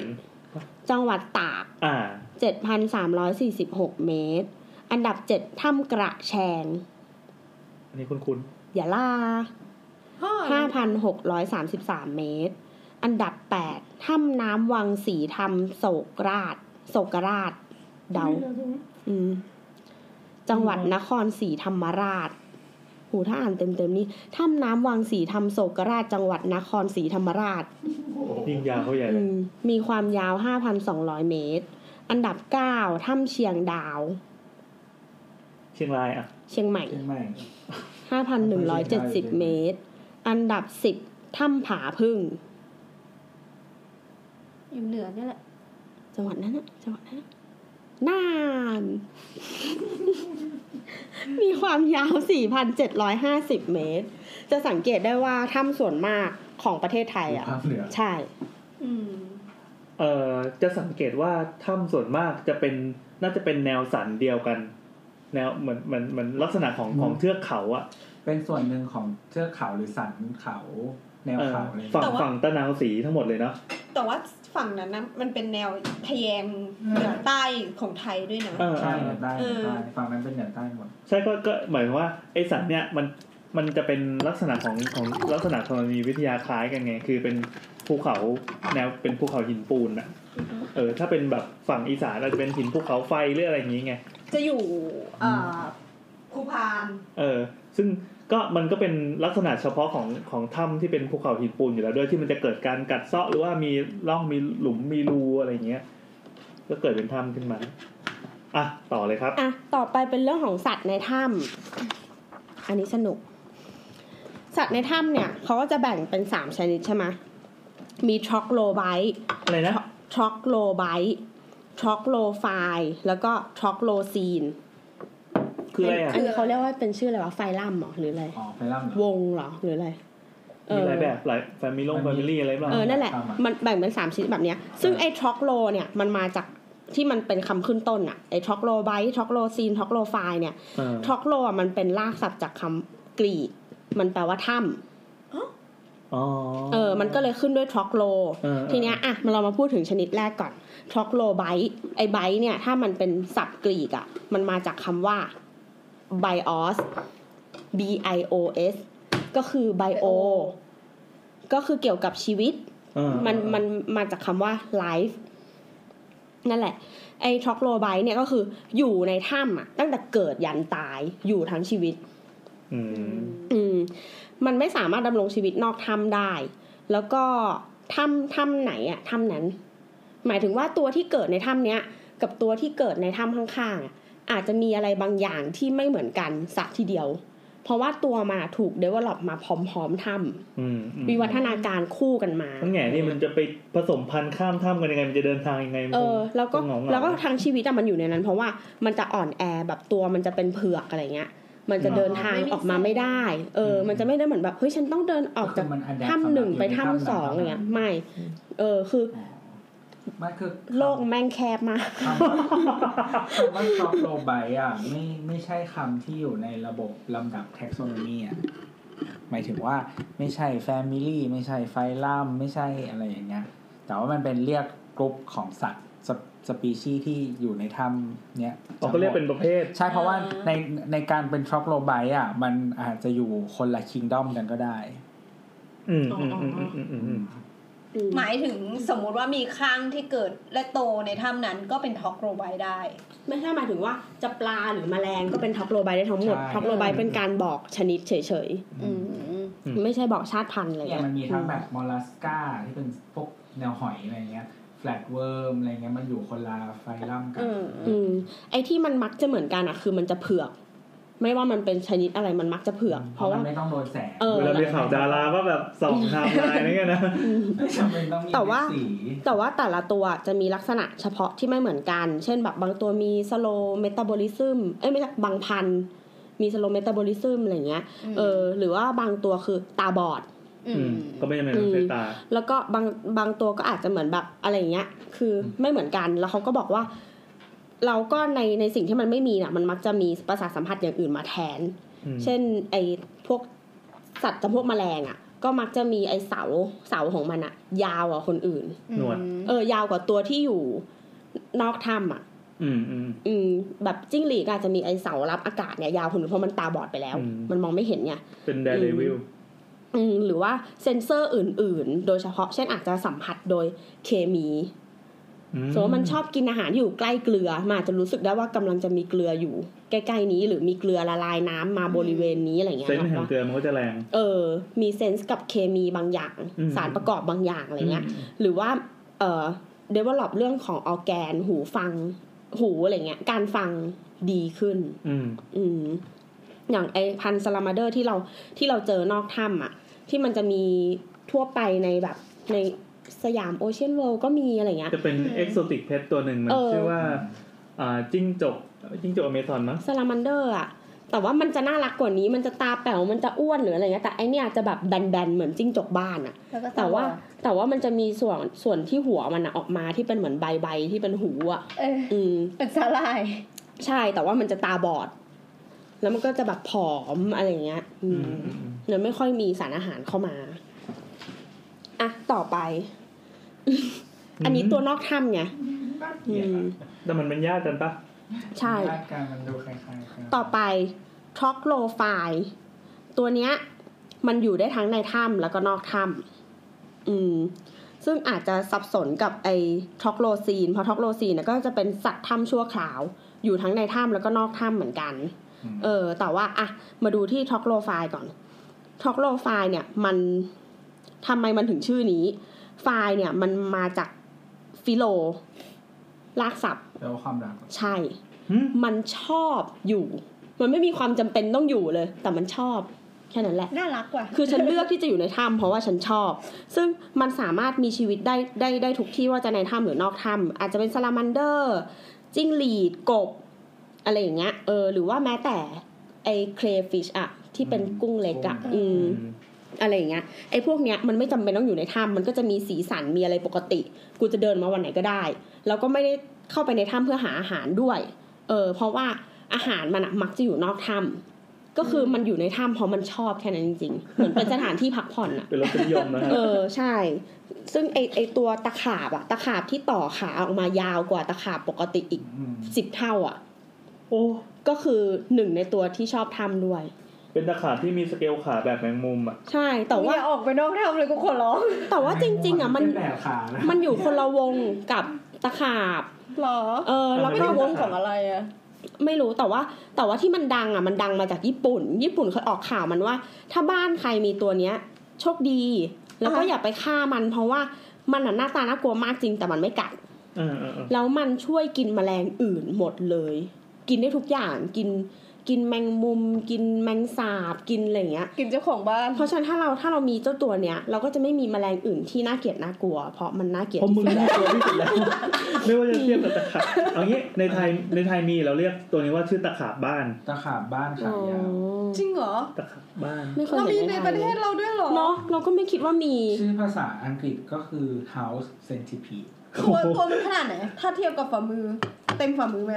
ถ้าขาก็ใช้ถือนะโอ้พระเจ้าทำไมเรานึกถึง human centipede เออนึกถึงเหมือนกันเฮ้ยเฮ้ยเฮ้ยตัเฮ้วยประมาณนี้เองอ๋อตัวตัวมันสั้นนี่เท่าเท่านิ้วชี้โอ้ยแต่ก็ไม่ควรมาวางบนมืออย่างนั้นเปล่าก็มันเป็นมิตรกับคนบอกว่ามันเป็นมิตรกับคนอ๋อจริแต่งแต่เอาจริงนะถ้าเราเจอตัวเนี้ยพร้อมแมงสาบกูตีมึงก่อน แต่เขาบอกว่าเนี่ยที่ที่ชาวญี่ปุ่นอะบางคนเขาเลี้ยงตะขาบบ้านเป็นสัตว์เลี้ยงเลยเขาเรียกว่าเกจิเกจิน่ารักน่ารักนะหลายคนคิดว่าเป็นเรื่องแปลกพอๆกับการเลี้ยงแมงมุมทารันทูล่าเพราะมันเป็นอยู่ในกลุ่มสัตว์รบกวนแต่คนญี่ปุ่นเนี่ยเขาเลี้ยงไว้เป็นสัตว์เลี้ยง เพราะว่ามันดูมีประโยชน์คือกำจัดแมงสาบกำจัดแมงมุมแล้วก็คือมันมันมันเป็นนักล่าไอ้พวกเนี้ยก็เออดูดี เลี้ยงให้มันเกลื่อนบ้านเลยนะเดินไปยุบมันถึงกระแดกเราเอ้ยมันไม่แดกมันโอเค แต่มันวิ่งเร็วมากเป็นสัตว์ที่วิ่งเร็วด้วยอีน่ากลัว มันเป็นสัตว์ที่เหมือนแบบจุนจิอิโตวาดแล้วมึงคลานออกมาจากการ์ตูนเขาอะเออเออเอออีปลามรณะอะสกูทีเจราโคลิโอโคลิออทราตาเฮ้ยไม่ใช่ว่ามันไม่มีพิษนะ มันบอกว่ามันไม่มีพิษร้ายแรงอย่างที่คิดเอาไอ้ สัตคือว์คือสรุปว่ามีแพ้เว้ยขึ้นมาเพราะว่าเขี้ยวของตะขาบบ้านมีขนาดเล็กเกินกว่าจะแทงทะลุผ่านผิวหนังของคนมาได้ อาจจะเป็นแค่ระระคายเครื่องนิดขบเล่น เออแค่เงียบเงียบเงียบคล้ายๆกับโดนพึ่งต่อยเท่านั้นเองพึ่งต่อยกูก็เจ็บแล้วเว้ยหมดกัดกูยังเจ็บเลยเฮียอะต่อเลย อะต่อมีมีหน้าให้ดูด้วยนะอีบอกว่าเป็น insectivore ก็คือเป็นตัวกินแมลงแล้วก็แมงมุม เออ กินให้หมดเลยแล้วตัวอะไรกินมึงกูจะได้เอามาเลี้ยง แมวแมวแมวแล้วก็เราจะกล้าเล่นกับแมวเลยไหมแบบกลับมาบ้านแล้วไม่ขายเยอะเอามาถวายแบบยุบยับยุบยับมึงไปแล้วทั้งคู่อะต่อไปสัตว์ที่จะทำให้สับสนกับเมื่อกี้ว่าแบบเอ้ยมันก็อยู่ในถ้ำชั่วคราวเหมือนกัน trogloxene อะฮะอะเราจะมาพูดถึง xene ก่อน xene เนี่ยก็มาจากรากศัพท์ว่า xenos แปลว่า guest ก็คือมาอยู่ชั่วคราวอ่ามันก็มันก็ยังไม่ต่างกันอยู่ดีว่าทำไมแต่ไอ้เมื่อกี้คือใจรักใน D&D เมื่อกี้คือมันไม่มีเหตุผลหรอกปะเออเออเออมันมันใจรักเฉยๆแต่ว่าตัวเนี้ยมันมีพฤติกรรมการเข้าเข้าออกออกถ้ำเพราะมันจำเป็น เช่น เข้ามาจำศีลอ๋อเออ หรือว่าเข้ามาวางไข่ก็ได้ เข้ามาทำเหี้ยอะไรสักอย่างแต่มี purpose อะนึกออกปะหมีไงเออใช่ หมีค้างคาวหรือแม้แต่อ่าแบบแรคคูนบางชนิดอะไรเงี้ย อืมอืมนั่นแหละ นักก็ฟุตมันบอลก็จะนะไม่น่าเกลียดมากใช่ไหมเข้าอย่างมี purpose นักฟุตบอลอืมมันก็คือสัตว์ทั่วไปนั่นแหละที่มีอยู่ทั่วไป อะ เอออมเพราะแต่ว่ามันแค่ใช้ชีวิตช่วงหนึ่งในถ้ำเออเออเอออืมอะ มาถึงกฎและข้อห้าม ถ้ากฎจากทีนี้ทีนี้หมดเรื่องสัตว์แล้วมาเป็นเรื่องคนบ้างใช่อะถ้าเป็นเรื่องเรื่องกฎและข้อห้ามเนี้ยของของไทยที่เราวิกิเจออะมันก็จะเบสิกเช่น ห้ามนำหินงอกหินย้อยออกจากถ้ อันนี้รู้กันำอืมมึงจะมึงจะเอาออกมายังไงวะอืมเพราะมันมีมันมีคนที่สะสมด้วยเมื่อก่อนเราจะเห็นคนสะสมอันนี้กันเยอะ หินงอกหินย้อยอะนะใช่ใช่เพราะว่าเออ มันเขามีความเชื่ออะไรไม่รู้เมื่อก่อนน่ะอย่างเป็นยุคที่เขาเก็บงาช้างกันน่ะถึงเวลาเข้าถ้ำเขาจะไปตัดมาแล้วก็แบบมีวางขายมีอะไรด้วยเมื่อก่อน จน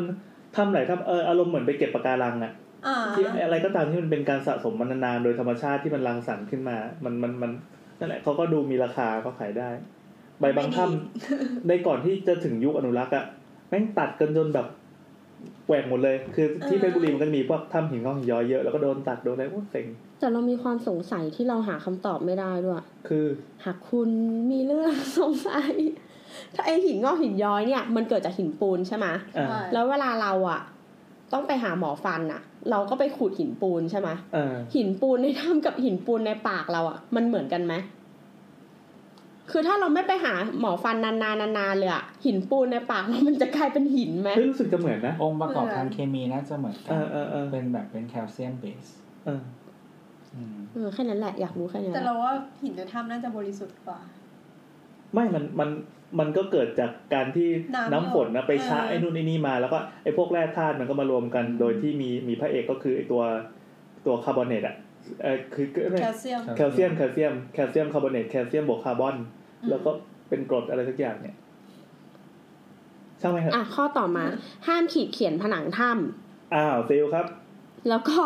ข้อต่อมาอีกห้ามทิ้งขยะในถ้ำและแหล่งน้ำในถ้ำโอเคครับครับ อืม แล้วก็ข้อสุดท้ายห้ามสัมผัสถ้ำอันนี้ยิ่งกว่าห้ามขีดเขียนอีกอ่า อันนี้นี่เพก่อราะนเพราะว่าเขาบอกว่าห้ามสัมผัสถ้ำเพราะว่าถ้ำอะ มันเป็นเหมือนถือว่ามีชีวิตอะ เออ จะลบหลู่ไม่ไม่หมายถึงว่าถ้ำมันยังมันยังเขาเรียสากว่ามารถมันเกิดโตมันอยู่มันเออมันเป็นการพัฒนาที่ยังยังไม่มันยังไม่จบโปรเซสนึกออกปะซึ่งการที่เราเอาเหงื่อหรือว่าไขมันมันไขมันบนตัวเราไปป้ายมันอะจะทำให้มันหยุดโต อืมใช่ณจุดนั้นหรือสร้างความเสียหายได้ ให้เทียบว่ามันเป็นหินหินย้อยแล้วกันที่มันย้อยลงมาจากข้างบนใช่ปะอืมถ้าถ้าเกิดเราไปแตะมันปั๊บเนี่ยไอ้พวกไอเกลืออะไรที่ที่มันติดมาจากนิ้วเราอะมันจะทำลายไอ้ความย้อยมันไปเลยคือมันอาจจะเปลี่ยนทิศทางโตมันด้วยน้ำอะแล้วพอเหมือนมันไปบล็อกอะไรอย่างเงี้ย พอเราไปแตะมันสารที่อยู่บน อะไรต่างๆ ที่อยู่บนนิ้วมือ เออ เออ ซึ่งอันเนี้ยมันก็เป็น code of conduct ของของเมืองนอกอะนะ หลาย ๆ ที่อะไรเงี้ยอืมถ้าจะเที่ยวทำธรรมชาติอะเขาก็เลยต้องมีคนที่คอย escort เราเข้าไปตลอด เพื่อที่เขาจะชี้ให้ดูว่าจุดเนี้ยตายแล้วจับได้ อ๋อ หมายความว่าหินหินมันหยุดงอกแล้ว ใช่ หรือว่าแบบเออเพราะแต่ว่าถ้าสมมติว่าไม่มีไม่มีคนพานำเข้าอะ แล้วมันเป็นถ้ำที่เกิดจากธรรมชาติอะ เออห้ามจับทุกที่ เพราะเราไม่รู้ว่าตรงไหนหยุดโตแล้วปกติตามเซนก็คืออย่าจับอยู่แล้วใช่อย่าจับอยู่แล้วแต่ว่าถ้าสมมติว่ามีคนพาเข้าไปเขาก็จะบอกว่า ตรงนี้มันอย่างนี้ตรงนั้นมันอย่างนั้นตรงนี้ถ่ายรูปได้ ตรงนี้โดนแฟลชได้ตรงนี้จับได้อะไรเงี้ย เออ เพราะว่าไม่ไม่พูดถึงหินนะเอาแค่ไอ้รูปปั้นสำลิดอะไรต่าง ๆอะอืม เราจะเห็นจุดที่แบบบางบางรูปปั้นเขาบอกว่าจับมือแล้วจะโชคดีจับนึกออกปะเท้าไอ้ตรงนั้นน่ะเงาเลยเลื่อมเลยครับเออขนาดมันเป็นวัตถุที่มันก็ไม่ได้โตแล้วอะ่ะอืมมันยังมีการเปลี่ยนแปลงมีความเสียหายรูปรูปแบบสีสันเปลี่ยนไปอะไรเงี้ย เออน้ำหยดลงหินทุกวันหินมันยังก่อนเออ แต่ว่ามันใช้อ่อนนั่นแหละ แต่ว่าอันเนี้ยมันเป็นหินไงมันไม่ใช่โลหะ คือเราอาจจะมองว่าหนึ่งคนจับไม่เป็นไร แต่ว่าถ้าทุกคนจับมันก็คือ มันก็จะนั่นแหละๆเละอืมอืมอืม เหมือนจริงๆเวลาไปเท้านี้ผ่านมาสามร้อยมือ เออเวลาเวลาไปไปเที่ยวตามธรรมชาติอะถ้าเจอแบบพวกเพนกวินหรือว่าอุ๋งอะเขาเรียกว่าอะไรแมวะวน้ำเออแมวน้ำอะเขาก็ไม่ให้เอามือไปจับนะ เพราะว่าสัตว์พวกเนี้ยจะจับเพราะว่ามันจะมีออยล์ของมันอะเคลือบขนเนกอะอ๋อปะเออ แล้วบางทีเราไปทำให้มันหลุดอะมันก็จะแบบไม่ดีกับมันก็ดูเป็นพิเวกาลารการเลยว่ายน้ำมันจะมีปัญหา หรืออีกแบบหนึ่งคือเราคิดว่ามือเราสะอาดอะ แต่ว่าเราอาจจะมีครีมกันแดดหรืออะไรเนกอะปะแล้วเราไปป้ายมัน แล้วมันเป็นสัตว์ที่ทำความสะอาดตัวเอง มันหันมาเลียอย่างเงี้ยอืมก็อาจจะแบบไม่ดีกับมัน คือจริง ๆ แล้วว่าการไปเที่ยวใด ๆ ก็ตามฝรั่งเขาก็รณรงค์ว่า อย่าจับ อย่าจับเฮี้ยเลยเลยอะที่มึงเจออะอืมนั่นแหละ ซึ่งซึ่งไอไอไอมอตโต้เนี้ยเขาเรียกว่า NSS motto National Service Scheme not you but me ก็คือเหมือนกับว่าเอ้ย not me but you อืม ไม่เข้าใจ เหมือนเหมือนรีเฟล็กอะว่าอะให้ตัวแปรโอ้โหเดี๋ยวก็โยนมาใช่วะ ก็คือเหมือนกับว่าให้นึกถึงทุกสิ่งมีชีวิตอะทุกคนทุกทุกสิ่งมีชีวิตมันก็มีมีชีวิตของมันเองใช่ปะแล้วก็อ่าให้นึกถึง นึกถึงทุกๆคนนึกถึงถึงทุกๆชีวิตอะไรเงี้ยก็เอาใจใส่คนอื่นอะไรอย่างเงี้ยแหละใช่ใช่เอาใจเขามาใส่ใส่ใจใจเราเราเออ ประมาณนั้นแหละคร่าวครับอืมๆมันจะใช้คำที่งงทำไมวะ มันมาจากไอ้นี่เปล่าวลีที่มันฮิตเวลาแบบเลิกกันไง แล้วมันก็ชอบบอกว่าอะไรวะ not me but you อ่าๆเป็นเป็นเป็นเพอเธออะไม่ใช่ฉัน ลิลลี่อเลนก็ร้องเพลงนี้ นึกออกปะเออเพราะเขาไปจับถ้ำอะไรกันหรือเปล่าไม่ใช่เขาไปดูถ้ำเลยใครจับทำใครอืมนั่นแหละ ซึ่งของฝรั่งอะมันจะมีเคฟวิ่งรูเป็นเรื่องเป็นราวเลย ถ้าเซิร์ชคำว่าเคฟวิ่งรูมันจะขึ้นมาเป็น PDF ให้แผ่นหนึ่งมีประมาณ24ข้อออหือรวมถึงรวมถึงกฎที่ว่าเขามีอันไหนเจ๋งๆมากถ้าสมมติว่าเรากำลังแบบปีนถ้ำโหนตัวหรืออะไรเงี้ยอ่าแล้วเราทำอะไรสักอย่างหนึ่งหล่นอะ ให้เราตะโกนว่า rock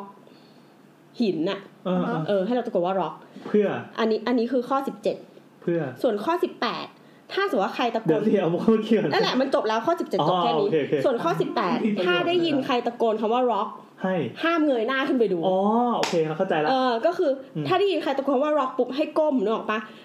ซึ่ง nature ของคนที่แบบ ถ้ามันเป็นถ้ำที่ต้องปีนป่ายเยอะอะ มึงต้องใส่ไอไอหมวก safety อยู่แล้วอ่าๆเออ แต่ถ้าสมมติว่าคุณอยู่ที่พื้นอะ ก็ให้ คมเออ เก็บคองอเข่าอย่างให้เงี้ยเอาด้านแขนของหัวเพราะให้เชื่อว่าการการอยู่ในถ้ำยังไงก็ตามไอ้ของที่หล่นมามันไม่ใช่ของดีอยู่แล้วแหละแล้วมึงรู้ได้ไงว่ากูไม่ได้ทำกันไกลหล่น เออ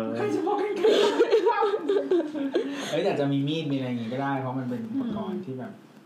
เนาะถ้าเราไม่เงยหน้าเราจะรู้ได้ไงว่าอะไรหล่นวะ พอ rock ปุ๊บเก็บคองอเข่ามีดหล่นมาชึก อ้าวแต่ถ้าเงยนะ เออ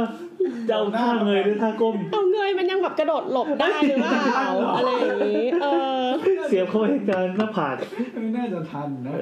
นั่นแหละ แล้วก็ข้อหนึ่งครับอย่าพกกันไกลหรือมีด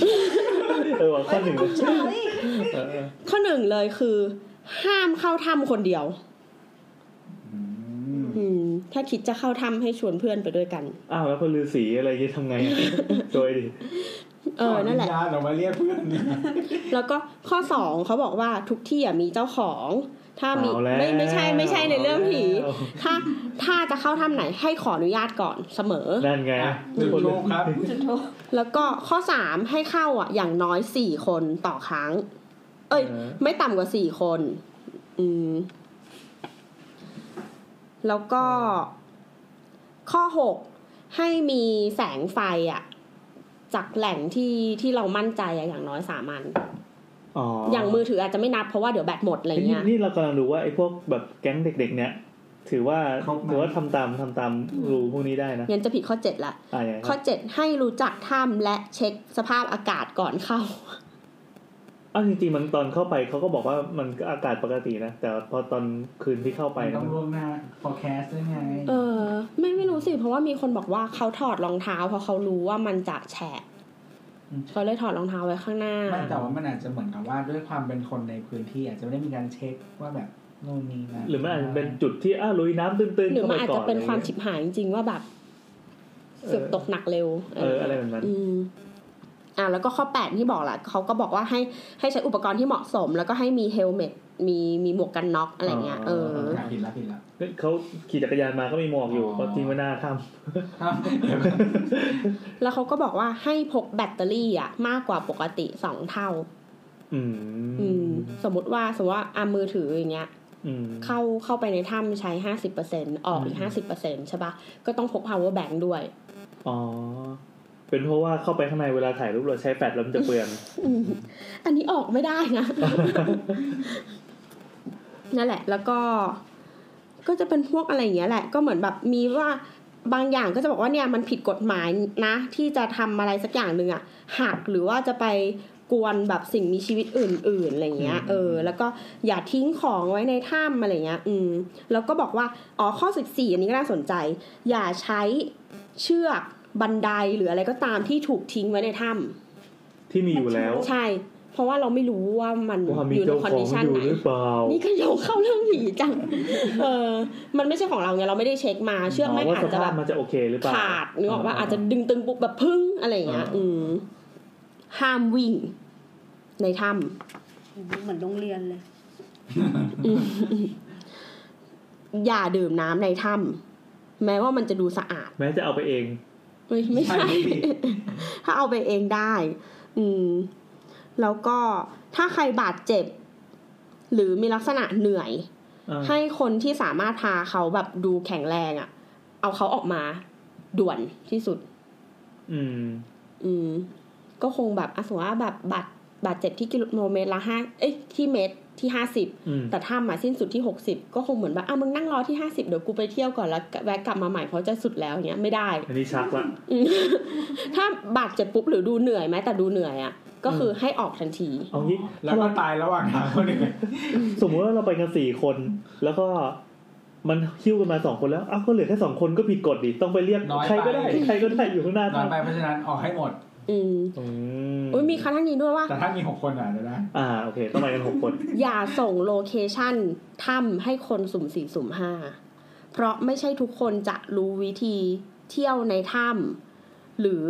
ไม่ไม่รู้วิธีการ operate ในการช่วยเหลือถ้าเกิดเหตุฉุกเฉินอืมคืออันเนี้ยเขาคงพูดถึงถ้ำธรรมชาติอย่างเดียวที่ยังไม่มีบันไดไม่มีอะไรนะหรอกปะอืมอืมเราคิดว่า อืมนั่นแหละ จบแล้ว แล้วสุดท้ายก็เป็นเหมือนแบบสวยๆว่าแบบเอออย่าเอาอะไรไปนอกจากรูปถ่ายและอย่าทิ้งอะไรไว้นอกจากรอยเท้าจ้าอืมอย่าฆ่าอะไรนอกจากเวลาอืมอืมโอ้น่ารักจบ ต่อไปเราก็มาพูดถึงถ้ำที่คนสร้าง เป็นเรื่องสุดท้ายของวันนี้ ของของแนทของแนทถ้ำที่คนสร้างเนี่ยแบ่งเป็นสองชนิดก็คือ แบบที่อยู่ short term กับแบบที่อยู่ long term แบบที่อยู่ short term เนี่ยก็คือเหมืองอืมอืม เหมือนมันน่าชเป็อบนถ้าเราอยู่เป็นสิบสิบปีอืมเหมืองเหมืองที่เหมืองเนี่ย มันเป็นถ้ำที่จะมีด้านเปิด เพื่อดีไซน์สำหรับ commercial ใช้คำนี้เลยอืมเออ แล้วก็เพื่อการพาณิชย์เอออืม แล้วก็ส่วนมากเนี่ยใช้เพื่อที่จะสกัดแร่อะไรบางอย่างแร่ธาตุบางอย่างอะไรเงี้ย เออเหมืองที่เก่าที่สุดเนี่ยอยู่ในยุคหินใหม่ ช่วง 2,000 ถึง 4,000 ปีก่อนคริสตกาลมีคนแคระเป็นคนทำไหมครับอยู่ใน เริ่มต้นมักอยู่ในอังกฤษก่อนเออโออืเคมแล้วก็ไปที่แถวยุโรปอะไรเงี้ย แต่ว่าไม่ขุดลึกมากขุดแค่6ถึง14เมตรอืมบางแห่งยังเปิดอยู่จนถึงปัจจุบันนี้ อืม แล้วก็ต่อมาก็พูดถึงเรื่องของตะกั่วกับเงิน ตะกั่วกับเงินเนี่ยถูกถูกทำเหมืองครั้งแรกเนี่ยในช่วงพันห้าร้อยถึงสองพันปี ก่อนคริสตกาลเหมือนกัน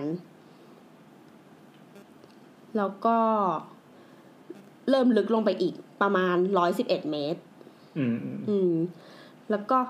ถ้าเป็นเหมืองที่ลึกที่สุดตอนเนี้ย อยู่ที่ อ่านว่าอะไรวะ Witwatersrand ที่ South Africa ลึก 3.5 กิโลเมตร โอ้โห แต่อันอันนี้คือลึกลึกสุดของของของโลกที่ยังเปิดอยู่นะ ตอนนี้ยังยังใช้ทำกันอยู่เลย เออนี่ลึกกแต่ว่าว่าชิลีเยอะเลยแต่ว่าถ้าถ้าถ้าลึกอยู่ถ้าลึกที่ยุโรปอะจะอยู่ที่1.4กิโลเมตรแค่นั้นเองอืมอืมอืมเดียวเองนะอะ จบเรื่องเหมืองโอ้โหส่วนข้างล่างอากาศจะเป็นไงวะเขาจะเปิดแอร์เบอร์ไหนวะ ส่วนเหมืองเนี่ยมันเป็น short-term ใช่ไหมมาพูดถึง long-term ของที่เป็นถ้ำที่คนสร้างขึ้นเนี่ยอุโมงค์รถไฟฟ้าจริงก็รวมอ๋อนี่ก็เอ่อนับเป็นถ้ำเออเออเออใช่ก็คือไอไอลองเทอมการใช้เพื่อระยะยาวเนี่ย ก็รวมถึงหลุมศพ เมืองใต้ดิน ถนน อุโมงค์ที่อยู่ใต้ดินอย่างเงี้ยแล้วก็ไฮโดรอิเล็กทริกสกีม ที่เป็นเขื่อนน้ำอะอืมไม่ใช่เขาเรียกว่าอะไรนะพะน้ำไฟฟ้าพลังน้ำอะอ๋อที่เป็นเขื่อนแล้วก็มีมีมีเครื่องกำเนิดไฟฟ้ามีรูอะจากอ่าเอาน้ำลงบนลงล่างเออแล้วก็กำเนิดไฟฟ้าอย่างเงี้ยเออซึ่งจริง ๆ อะ มันก็ตรงกับนิยามว่ามันใหญ่พอที่คนจะเข้าไปอืมอืมแต่มันไม่ได้เกิดมาเพื่อให้คนเข้าเลยแม้แต่ครั้งเดียวนะตั้งแต่เกิด แต่เขาก็นับว่าเป็นทเออ เป็นประเภทหนึ่งของถ้ำแล้วกัน เออ แล้วก็จะมี strategic military facility อะไรเงี้ย เออ พวกแบบ แล้วก็มีพวก underground ทางส่งของ อะไรเงี้ย อืม รวมถึง radioactive waste ขยะทางนิวเคลียร์ใช่ไหมก็มันกำลังสี เออกำมันตารางสี แล้วก็ astrophysics laboratory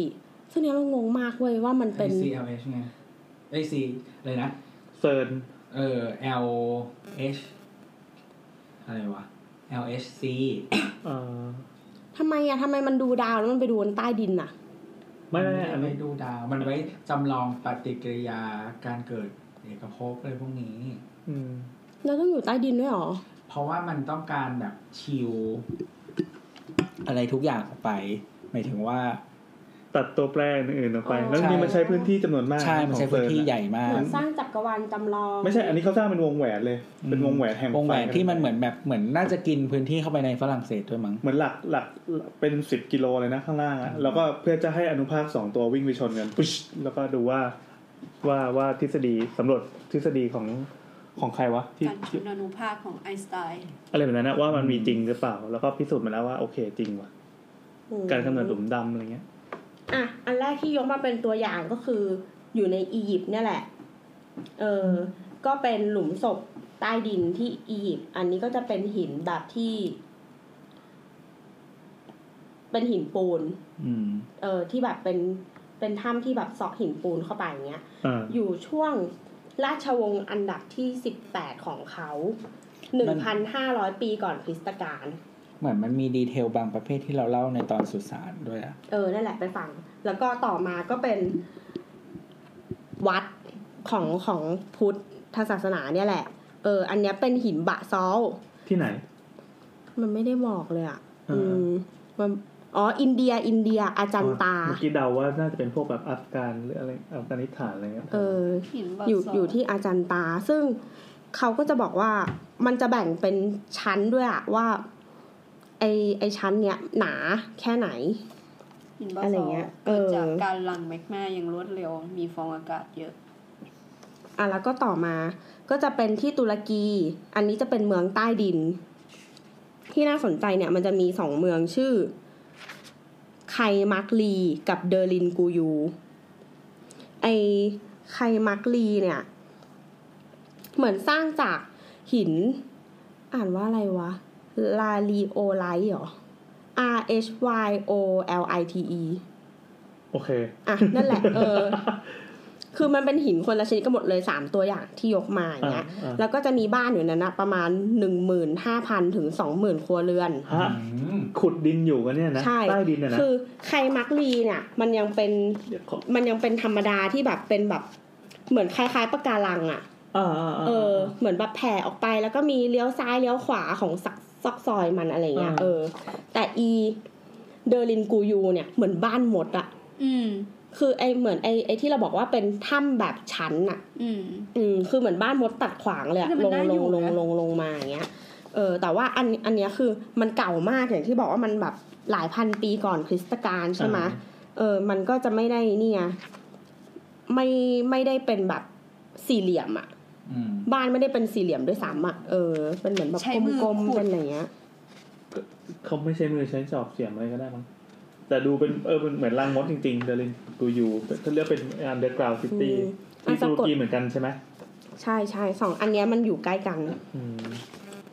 อะเดลินกูอยู่แต่เผื่ก็อมีคนมีคนทำผังไม่ดูเอ้ยอันนี้ไม่แน่ใจเราเคยคุยในในเมื่อนานมาแล้วป่ะว่ามันมีเมืองใต้ดินที่แบบยิ่งใหญ่อลังการสุดยอดเหมือน เหมือนโดเรมอนตอนยาวๆที่เป็นตอนพิเศษอะที่มันชอบไปขุดภูเขาแล้วก็อยู่แบบเอ้ยไจแอนท์ห้องหนึ่งซูเนโอะห้องหนึ่งโนบิตะห้องหนึ่งอะไรเงี้ยเผื่อใครจะเอาไป search ไคมักลี K A Y M A K L I ไคมักลี ส่วนเดอร์ลินกูยู D E R I N K U Y U อ่าแล้วก็ลำดับต่อมาเนี่ย ก็เป็นเมืองที่อยู่ใต้ดินสิบเมืองมันอยู่ติดติดๆกันเลย ในตูนิเซีย ทางตอนใต้ของเกฟส์ มีคนอยู่มากสุดคือมันมันเป็นเมืองติดติดๆกันไงเหมือนถ้ำในถ้ำอะไรเงี้ยอ่าเออ population ที่เยอะที่สุดในในเมืองหนึ่งก็คือหกพันครัวเรือน อืม แล้วก็บางเมืองอะ พบหลักฐานว่ามีคนอยู่ตรงตรงนั้นอะเก้าร้อยปีอืมแล้วอืมแต่คือทั้งทั้งหมดเนี้ยปัจจุบันอะก็ไม่มีคนอยู่อืมอืม ซึ่งบางทีอะมันสันนิษฐานว่ามันจะมันจะขุดเป็นวงกลมนึกออกปะสำหรับสำหรับวิลเลจหนึ่งอย่างเงี้ยสำหรับหมู่บ้านหนึ่งอะ แล้วอ่าแล้วตรงกลางอะมันจะเป็นบ่อน้ำอืมก็คิดว่ามันมันอะเนื่องจากเอ่อภูมิประเทศมันอะเหมือนไม่มีแหล่งน้ำนึกออกปะมันเลยต้องหาน้ำใต้ดินอืมมันก็เลยต้องขุดขุดขุดลงไปอยู่แล้ว กว่าจะเจอน้ำไหนๆขุดแล้วกูก็เลยอยู่รอบๆด้วยนึกออกปะอืมเออในระหว่างนั้นจนกว่าจะเจอน้ำลงไปอะไรเงี้ย มันก็เลยลักษณะเป็นเมืองที่ลงลงลงลงไปเรื่อยๆอะไรเงี้ย อืมที่กล่าวมาทั้งหมดเนี่ยก็จะเห็นว่าส่วนมากอะไอ้ถ้ำที่คนสร้างอะ มักจะเกี่ยวกับที่อยู่ไม่ก็ศาสนา แต่ว่าทั้งหมดที่ว่ามาไอ้ความลึกเนี่ยยังอยู่ในระดับที่เรียกว่าตื้นอืมเพราะว่ามันยังอยู่ในระดับ unsaturated rock หรือก็คือหินที่ไม่อิ่มน้ำอืมันเลยไม่มีการจัดการเรื่องเรื่องน้ำเหมือนสมัยเนี้ยที่เหมือนกับว่าเวลาเราสร้างที่จอดรถเราต้องมีอะไรเงี้ยเออเพราะมันยังไม่ยังไม่ถึงระดับนั้นกัน อืมลักษณะภูมิประเทศแถบนั้นหรือเปล่า อืม ก็อาจจะ แต่ว่าคนมันก็สร้างในทุกทุกหินแล้วนะ มันหมายถึงมีทั้งหินปูนบะซอลแล้วก็ไอตัวโวลคานิกอะไรเงี้ยอืมอืมอะ เรามาดูถ้ำที่คนที่สร้างและดังที่สุดกัน อันนี้อ่านว่าลางโหยวลางเหยว L O N G Y O U ลางโหยวก็คือเป็นถ้ำที่สร้างขึ้นทั้งหมด แล้วก็เป็นแซนสโตนเนี่ย อยู่ที่หินทราย เอ่ออยู่ที่ฟินิกซ์ฮิลเมืองเจอเจียง เจอเจียง Z H E J I A N G เผื่อใครตอนอแรยากกรู้บอกลางโหยเราก็ว่าจีน พอฟินิกฮิลแล้วเริ่มแบบเป็นที่ไหนวะอืมถูกค้นพบครั้งแรกที่ในปี 1992 ในในถ้ำเนี้ยมันมีถ้ำทั้งหมดอะ 24 ถ้ำโอ้เออ คือมันค้นพบระยะหนึ่งแล้วอะถึงจะปล่อยให้คนอะเข้าไปชม แต่ว่าที่ปล่อยให้เข้าไปชมอะก็แค่ถ้ำเดียวอืมอืมมีพื้นที่ทั้งหมดหนึ่งพันตารางเมตร มันสวยมากเลยสอะวยมาก เอ่อสูงสามสิบเมตร แต่ว่าไอไอพื้นที่ที่แบบเหมือนเหมือนให้แต่ละชั้นน่ะประมาณหนึ่งพันตารางเมตรใช่ปะแต่พื้นที่รวมทั้งหมดยี่สิบสี่ถ้ำอะ เท่ากับสามหมื่นตารางเมตร โอ้โหโคตรใหญ่ ใช่คือใหญ่มาก ใหญ่มากเลยเออเออแล้วก็เป็นถ้ำที่มีเรื่องลึกลับอะเยอะมาก เออเช่นข้อหนึ่ง ถ้าเราลอง Google รูปเนี่ยจะเห็นว่ามันจะมีรอยบางอย่างอะที่กำแพงอะเห็นปะสม่ำเสมอกัน ซึ่งไอ้รอย mark เนี่ย มันเหมือน มันเหมือนจะเกิดขึ้นด้วยสิ่วและค้อนแต่มันเป็นระเบียบมาก แล้วก็มี pattern ที่สม่ำเสมอมากจนมันเหมือนแบบ เหมือนน่าจะเป็นเครื่องมืออะไรบางอย่างที่ accurate นึกออกปะเออฮะอืม แล้วก็จนมันก็มีคำถามต่างๆ ให้คนมามโนว่า เฮ้ย มันไอไอรอยเนี้ยมันแบบ มันเหมือนรอยที่ที่ขุดถากพื้นที่ให้กลายเป็นถ้ำอะนึกออกปะซึ่งมันเหมือนจะเกิดโดย machine ที่ใหญ่มาก แล้วมันก็โครงสร้างเนี้ยอยู่มาตั้งหลายปีแล้ว ตามที่คนจีนเขาเคลมอะนะนึกออกปะว่าถ้ำมีอายุไม่ต่ำกว่าสองพันปีอะไรเงี้ย มันทนขนาดนั้นได้ไงในเมื่อถ้ำอื่นก็แบบลอยหายไปบ้างหรือถล่มบ้างอะไรเงี้ยเออแต่อันเนี้ยค่อนข้างสมบูรณ์แล้วเขาก็เลยมีทั้งมโนว่า มีคนนั่งทำ machine อะไปสร้าง เออ หรือว่ามีมนุษย์ต่างดาวมาช่วยสร้างเหมือนตอนที่เขาคุยกันเรื่องการสร้างพีระมิดอะไรเงี้ย อืม แล้วรวมถึงมีคนแซะว่าจีนอะเพิ่งสร้างอะดิแล้วมาบอกว่าเก่าอ๋อเอออะไรเงี้ย เพราะว่ามีคนจับสังเกตอีกว่ารอยเนี้ยมันเหมือนรอยที่ถ้ำเซียร่าเดอซานคริสโตบอลในสเปน มันยังไงไอ้รอยที่มันถากหมายถึงถากถาก pattern กำแพงนี่ยเอางี้ออตัวแพทเทิร์นมันจะเป็นเอ่อเป็นแนวนอนขนานกันหมดเลย นึกภาพว่าเหมือนฝาบ้านเราอะเหมือนฝาบ้านไม้ที่แบบเอ่อบ้านไม้ที่มันเป็นแผ่นไม้แนวนอน แล้วว่าซ้อนซ้อนเป็นเกล็ดใช่ป่ะ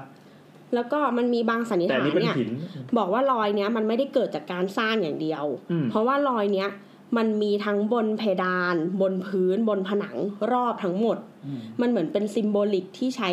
แทนอะไรสักอย่างหนึ่งหรือเปล่า เช่นเป็นยันหรือว่าเป็นอะไรเงี้ย อ๋อเหมือนมองว่าอันนี้คือการคือเหมือนไม่ใช่ตั้งใจการสลักเออการ decorate อะไม่ใช่การแบบใช่แค่ซอเพื่อสร้างเออถ้ำแต่ว่ามันเออเดคอเรชันอืมคือตอนแรกอะเขานึกว่ามันเกิดจากการเหมือนแบบเอาอะไรมา ขูดคว้านออกก็เลยอ่าเป็นรอยอะไรเงี้ยอ่าเออ แล้วก็ ไอ้ถ้ำเนี้ยมันต้องใช้คนสร้างเยอะมาก แล้วก็ใหญ่มากที่บอกพื้นที่ทั้งหมดเออใช่ปะทำไมมันไม่มีบันทึกเลยในใช่พงศาวดารจีนอืมแบบไม่มีความสำคัญแบบสามก๊กแบบโจโฉเมื่อกี้วิ่งหนีก็คิดเข้าไปในถ้ำนี้อะไรเงี้ยอืมไม่มีการพูดถึงถ้ำนี้อะไรเงี้ยเอออืมมันใหญ่เป็นตำนานขนาดนี้ไม่มีใครพูดถึงเลย รวมถึงสร้างใหญ่ขนาดเนี้ยแต่ไม่เคยมีใครเคลมความเป็นเจ้าของ ไม่มีสขลัองกเราเองแหละทับแอนทับแอน ไม่มีคนสลักชื่อวงตระกูลว่าแบบราชวงศ์ถังสร้างหรืออะแต่มันมีมันมีเหมือนเป็นภาพสลักนูนต่ำอะไรอย่างนี้ด้วยปะมันไม่ใช่บุคคลสำคัญไงอ้าวมันไม่ได้เป็นแบบรูปเติ้งเสี่ยวผิงอยู่กลางถ้ำอะไรมันม่เงี้ยเป็นลิงก์กับสิ่งอื่นที่บันทึกในอืมประวัติศาสตร์เลยอ่าอ่าอ่าอ่าประมาณนั้นมันก็เลยเหมือนไม่รู้ว่าอะไรยังไงอะไรวะแล้วมาจากไหน ใช่แล้วเขาก็บอกว่าเริ่มรู้สึกลึกจากลับตาจากมแล้วการรีเสิร์ชเนี่ย พบว่าถ้าใช้มีผีไหมคนอะ ไม่มี ถ้าใช้คนอะขุดไม่หยุดอะจะต้องทำงานอะอะคณิตศาสตร์เออ บอกว่าต้องต้องทำงานอะหนึ่งพันคน โดยทำงานอะหกวันต่อสัปดาห์โอ้โหเป็นเวลาหกปี ถึงจะทำให้ถ้ำเนี้ยสำเร็จได้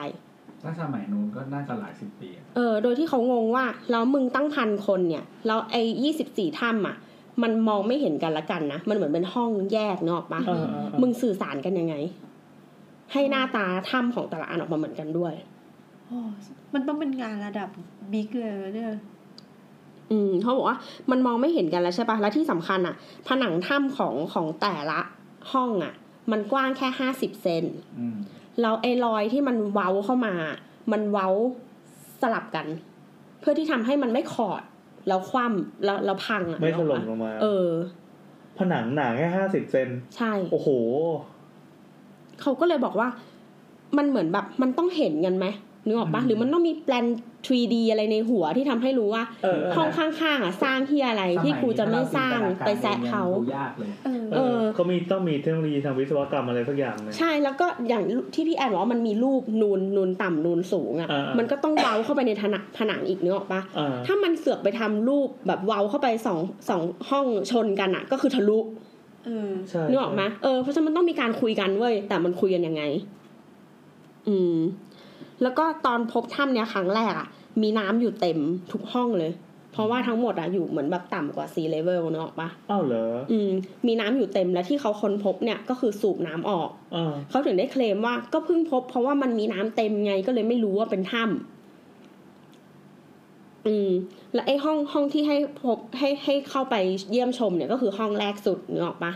เออ แต่ว่าตอนที่สูบน้ำออกทั้งหมดเนี่ย ไอ้เซอร์เฟซอะมีปลาอยู่บ้าง ซึ่งก็เออจับออก แล้วระหว่างนั้นที่สูบน้ำทั้งหมดอะไม่เจอสิ่งมีชีวิตอะไรเลยแม้แต่ชนิดเดียว ตัวเดียวหอยก็ไม่มี ซึ่งโดยปกติถ้าอยู่แบบเนี้ยมันต้องเป็นระบบนิเวศแล้วล่ะใช่ มันมีแค่ปลาที่อยู่ข้างบนที่ช้อนออกเออเออแล้วก็ทำไมวะจบ อืมเจ๋งดีว่ะเดี๋ยวขอชื่อท่ามีทีเผื่อใครมีอาถรรพ์เผื่อใครจดไม่ทัน ลางโหยวลางโหยว L O N G ลอง เออลองลองยูนะครับเออลองลองยูอยู่ลองอยู่ เรารู้สึกว่ามันจะต้องเป็นสุสานน่ะแล้วก็ใช่ไหมถ้าเออเรารู้สึกว่ามันเป็นสุสาต้อนงมีผีอยู่มันถึงไม่แล้วที่สำคัญอะก่อนที่คนจะเข้าไปขุดสูบน้ำแล้วก็เข้าไปสำรวจเนี่ย ทางเข้าออริจินอลมันอะเล็กอืมเออ ถ้ามันเล็กเนี่ยแล้วมันอยู่ใต้ดินทั้งหมดถูกปะเพราะว่าน้ำมันขัง มันมีทางเข้าของแสงอะแค่นั้นแหละแค่ที่บอกว่าเล็กอะอืม ไอคนข้างในหนึ่งพันคนน่ะทำงานยังไงเอ้ยสมัยโน้นนะครับเออเพราะว่าเขาบอกว่าต่อให้จุดเทียนหรือตะเกียงอะ มึงก็ไม่สว่างพอที่จะที่จะเอาไอไอแซะไอรอยสิวกับค้อนเนี่ยเออให้ขนานกันได้หรอกเช่นบนทั้งเพนักเพเพดานผนังอะไรอย่างเงี้ย ยิ่งจุดเยอะยิ่งไม่มีเฮ้ยเดี๋ยวก่อนใช่นะยิ่งไม่มีอากาศ มันด้วยมันไม่ใช่รูปปั้นนูนนูนต่ำอย่างเดียวเว้ยรูปปั้นนูนต่ำเนี่ยที่ว่ามันเป็นเป็นคล้ายๆ ตอนแรกที่เห็นเป็นรูปสลักอะเหมือนเป็นสลักแบบยังไงสามก๊กนี่มันเป็นเหมือนอันนี้สครับทำเป็นตัวแล้วใช่ใช่ใช่ นึกภาพว่าเหมืไม่อน ใช่นูนตามเออเมื่ออันกี้นี้เรียกนูนสูงเมื่อกี้ไม่เห็นอันนี้ไง อันนี้คือนูนสูงละคือเป็นตัวตัวเลยอะอืมทำได้ไงวะไม่มีแล้วเขาก็บอกว่าถ้ำถ้ำส่วนมากในเนี้ย almost identical to each other แทบจะเหมือนกอบวางกอบวาง 24 ห้อง เฮ้ยสวยมาก แล้วมันก็น่ากลัวด้วย คือแปลว่ามันสร้าง เราไม่เคยรู้จักมาก่อนเลย แปลว่ามันสร้างยากทุกห้องนึกออกปะเพราะว่าเออเออหนึ่งห้องก็ว่ายากแล้วแต่ 24 ห้องอะแทบเกือบเหมือนกันอะ copy ก็ paste คือกัน almost identical อะ แต่คำถามคือ แล้วมึงจะสร้างห้องเหมือนกัน24ห้องไปทำเฮียอะไรเขาเขาถามกันอย่างนี้เลยเหรอใช่โอ้โหมีกษัตริย์มีกษัตริย์ที่สิบสี่รุ่นอืมมันไม่ใช่นักสัตว์ด้วยนะ เป็นแบบนักเป็นสัตว์เซียนคุณเป็นนักสัอะตว์ไรเงี้ยคุณสองเพราะปีนสขี่องเมร้ฆอยอยู่ปีเหรออืมแต่ว่ามีน้ำนะข้างล่างเป็นรูปน้ำแล้วก็ขี่ลาขี่อะไร เทพ เออก็ต้องเป็นเทพอะแล้วมันก็เลยมีคำถามเลยเขาเออเขาก็เลยทิ้งคำคมไว้ว่า asking question is one part of solving a mystery ครับ the other is being able to accept the answer you get อืมอืมคือแปลว่า เราว่าฝรั่งอะค่อนข้างที่จะ convince คนที่รวบรวมหลักฐานทั้งหมดเนื้อออกปะคนที่ทำรีเสิร์ชเรื่องทำเนี่ยว่าแม่งเมคอืมฮ้ยแต่มันถ้าให้เราสรุปเนื้อออกปะ เออคิดว่าแต่เขาอะไม่กล้าพูดออกมาหรอกเพราะมันออฟเฟนส์มากเลย อืมกับการที่จะบอกว่าหูแบบแหล่งท่องเที่ยว historical มึงอะปลอมอืมแบบหลักศิลธรรมกับปลอม เอออย่างเงี้ย พูดไม่ได้เขาก็ได้แต่บอกว่าทำไมอันนี้มันใหม่จังอะไรเงี้ยทำไมอันนี้มันเป็นอย่างนี้จุดที่น่าสงสัยดังนี้อะไรเงี้ย อืมเรารู้สึกว่าเป็นการปลอมก็เป็นของปลอมที่มีค่าเลยแต่แต่เราดูว่ามันดูสมบูรณ์มากเลยนะหรือว่ามันมากขาดเรื่องผีถ้าแบบอยู่ใต้น้ำหรืออะไรขนาดเนี้ยไม่คือ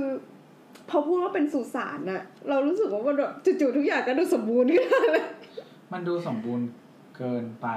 ถ้าสุสานอะมันต้องมี มีพงศาวดารว่าคงจุ้ยฝังใครไว้ อืมมันก็มีสุสานของบางคนที่ไม่ต้องการให้ใครรู้ว่าอยู่จุดไหนโอ้ยแต่มันด้วยเมียน้อยกษัตริย์เหรอ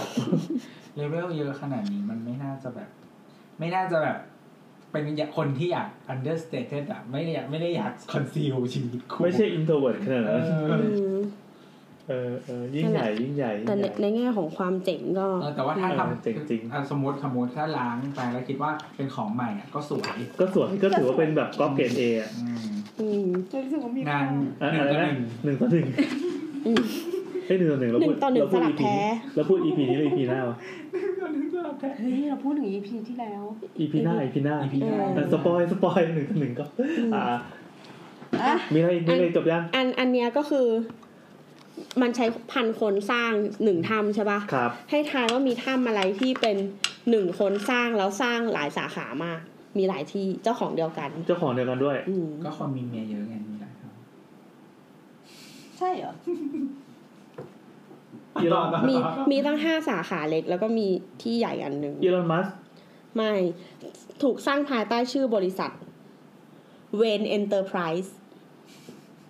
อันที่ใหญ่ที่สุดคือ Bat Cave แล้วรองลงมาก็มี Central Bat Cave Bat เอาไว้ Cave เก็บ South รถ Bat Cave South Central North West Bat Cave แล้วก็ Bat Cave East อืมอืมมาสักโดยบรูซเวนนะครับ ใช่อืมอืมแม่ชื่อมาธาไม่เยอะนะเอาเสียงแบบแค่นั้นแหละ จบละอะเรื่องสุดท้ายทิ้งท้าย มันจะมี radioactive waste ที่บอกว่าเป็นเป็นเป็นชนิดหนึ่งของเป็นถ้ำกาใช่ดปะกาด เขาเรียกกาดกำอันกานั้รกำมันตรังสีใช่ใช่นั่นแหละกาดนิวเคลียร์อ่าที่เขาบอกว่าเป็นเป็น long-term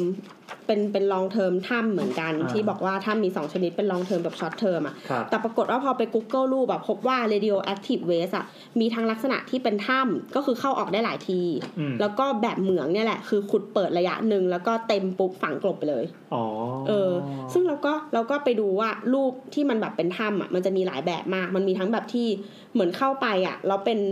เลี้ยวหลายแยกเนกออกปะสมมติว่ามีทางแยกห้าทาง อันที่หนึ่งเต็มปุ๊บกูกูฝังกบปิดทางเข้าหนึ่งไปเลย แล้วก็เหลืออีกสี่อันเนี้ยเออแล้วก็เหมือนแบบแตะวันที่เวลาไว้ว่ามันควรจะสลายหมดกี่พันปีเผื่อลูกหลานมาเปิดกลับมาเปิดถ้ำอะไรเงี้ยเออเออแล้วก็จะมีแบบที่เปิดเป็นถ้ำเดียวเนี่ยแหละ เราเราขุดขุดเป็นเป็นช่องใหญ่อืมๆแล้วก็เป็น hall อะ แล้วก็ฝังเป็นชั้นขึ้นมานึกออกปะ เหมือนเป็นโอ่งอะอืมอ๋ออ่าแล้วก็ชั้นล่างเต็มซ้อนขึ้นไปข้างบนแล้วก็ซ้อนชั้นสองเต็มอ่าชั้นสามเต็ม อันเนี้ยก็คล้ายเหมืองแต่ว่ามันเป็นอยู่ใต้ดินทั้งหมดก็เป็นถ้ำเหมือนทำทำปลาร้าใส่ลงในไหแล้วก็ใช่ใช่แต่ว่าเป็นกากกัมมันต์เออแต่ว่ามันเป็นแบบเข้าออกได้หลายทีก็เลยถือว่าเป็น long-term เป็นถ้ำอืมแต่ถ้าเหมืองเนี่ยคือมัน open แบบข้างบนทั้งหมดไงแล้วพอเต็มปุ๊บเราก็กลบฝังแล้วคนก็ยืนบนนั้นเลยอย่างเงี้ยอืมนั่นแหละ จบละที่เราเตรียมมาใช่เอ๊ะเคยดูสารคดีอะเขาบอกว่า ประเทศส่วนใหญ่ในโลกเนี้ย ที่แบบใช้พลังงานนิวเคลียร์ไม่มีแผนการเก็บเวสเวส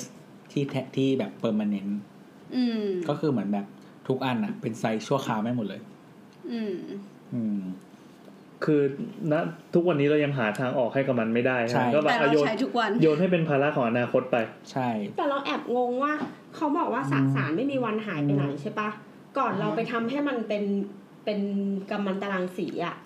มันไปอยู่ไหนมาก่อนมันมีอยู่แล้วมีแปลว่าเราก็มีแค่เปลี่ยนที่มันนี่หว่า ใช่มัมันก็ที่มัน มันก็ไม่ใช่เวสที่ แต่ว่าที่อันตรายการที่เราจะเอาไปใช้อะ มันต้องมีเขาเรียกว่า enrich ก็คือเหมือนกับว่า เหมือนสมมุติในในก้อนหินหนึ่งก้อนอะ มีสารที่เราจะใช้อะ อยู่หนึ่งเปอร์เซ็นใช่ปะอืมอืมอืม แต่ว่าพอเราจะใช้เป็นพลังงานต้องทำให้แบบความเข้มข้นอะ มันเยอะกว่านั้นอืมมันก็ยิ่งแบบมีรังสีออกมาเยอะ อืมอืมนั่นแหละเหมือนรวมมาจากหลายๆแหล่งใช่มันแล้วมาสกัดเข้มข้นอะไรอย่างงี้ ใช่ แต่ว่าเราเราจำพวกเปอร์เซ็นต์อะไรไม่ค่อยได้ อะ เหมือนแต่ว่าพวกสารกัมมันตรังสีที่จะเอามาใช้เป็นแท่งพลังงานของนิวเคลียร์มัน enrich มาแบบ ไม่กี่เปอร์เซ็นต์อะแต่ว่าถ้าเป็น เป็นพวกอาวุธอะไรเงี้ยมันจะแบบเยอะมากอ่าอ่าอ่าคือความเข้มข้นแบบ จากแบบสมมติแบบเอาจำเลขประมาณไม่ได้แต่สมมติพลังงานใช้สิบเปอร์เซ็นต์อะแต่ว่าแบบพอจะใช้เป็นระระเบิดต้องเป็นแบบเก้าสิบอะไรแต่เงี้ยเราว่าอะอาวุธนิวเคลียร์มันเหมือนอาวุธของคนบ้า คือเหมือนมันมีไว้โดยที่รู้ว่ากูก็ใช้ไม่ได้ มึงก็ใช้ไม่ได้นึกออกปะแล้วก็เอามาขู่กัน แล้วทุกคนก็กลัวว่าอีกคนนึงจะใช้ ทั้งที่รู้ว่าแบบ ถ้าเป็นถ้ามึงเป็นเจ้าของมึงก็ไม่กล้าใช้เหมือนกันอืมแต่แต่เวลาคนอื่นมีก็กลัวเขาใช้อืมนึกออกปะเพราะเพราะที่มันมีคนทำรูปจำลองว่าถ้าใช้จริงอะ มันจะแบบเหมือนส่งผลเสียไปทั้งโลก เอออคือโดนตัวเองด้วยอยู่แล้วนึกออกปะอืมอ่าอ่าอ่านั่นแหละมันก็เป็นสิ่งที่เรียกว่า actual mutual destruction ก็คือ ถ้ามึงใช้ตายกูแบบถ้ามึงทำให้กูตายกูมึงก็ตายด้วยอะไรอย่างเงี้ยอืมมันเป็นเหมือนแบบของกัน กันไว้เฉยๆอะไรอย่างเงี้ยเออนั่นแหละ แต่ว่าก็แต่ละประเทศอะ มันก็มีความสามารถในการพวกแบบนิวเคลียร์ไม่เหมือนกันอย่างเช่นอเมริกามันจะมีเรือดำน้ำใช่ปะที่มีหัวลบนิวเคลียร์อยู่ แล้วเขาก็จะมีเหมือนโปรโตคอลของเขาอะว่าเวลาใดก็ตามอะจะต้องมีเรือดำน้ำกี่ลำที่ลอยอยู่รอบโลกอือฮึเพื่อ เมื่อไหร่ที่แบบมีคำสั่งยิงอะ อยู่ตรงไหนในโลกก็ยิงไปได้อ๋ออืมในขณะเดียวกันประเทศแบบเกาหลีเหนืออะต้องยิงจากพื้นเท่านั้นเออเออเออซึ่งแบบยิงไปถึงได้แค่ไม่กี่ที่ แบบวงรัศมีแค่นี้อะไรอย่างเงี้ยไม่ไม่สามารถอ้อมโลกได้ อืมคือสมมุติว่ามันอาจจะไม่ได้ได้ทุกที่ในโลกอะไรเงี้ยอืมแต่ว่าอย่างอเมริกาหรือว่าอังกฤษหรือฝรั่งเศสอะไรเงี้ยที่มันมีพวกเรือดำน้ำที่ที่แครี่แบบอาวุธนิวเคลียร์อยู่อะไรเงี้ยมันก็ไปได้ แล้วยิ่งมีแบบพวกอะไรนะ ต่อต้านอากาศยาน อืม อะไรอย่างนั้น เพราะฉะนั้นก็คือแต่ละประเทศมีอาวุธแต่ว่าความสามารถในการยิงไม่เหมือนกัน อืมอืมมีถ้ำ man-made อีกอันหนึ่งที่เราว่ามันสวยแล้วก็น่าสนใจคือ สถานีรถไฟฟ้าใต้รถไฟใต้ดินที่สวีเดนที่สต็อกโฮล์มอืม กลับมาที่สวีเดนอีกครั้งกลับมาที่สวียังไม่ได้กลับมา มันเป็นตอนหน้าอ๋อเหรออ๋อเอ้ยตายละ นี่สปอยหลายทีละอะเฮ้ยอยู่ใต้น้โนมันมันเพ้นสีำอ๋อนึกว่าเป็นใช้แบบใช้ไฟส่องก็อ่าเป็นสีน้ำเงิน แล้วก็มีแบบเพ้นสีด้วยเห็นเป็นอุ้ยเรานึกว่าฮะเพ้นลงไปเลยเหรอ ใช่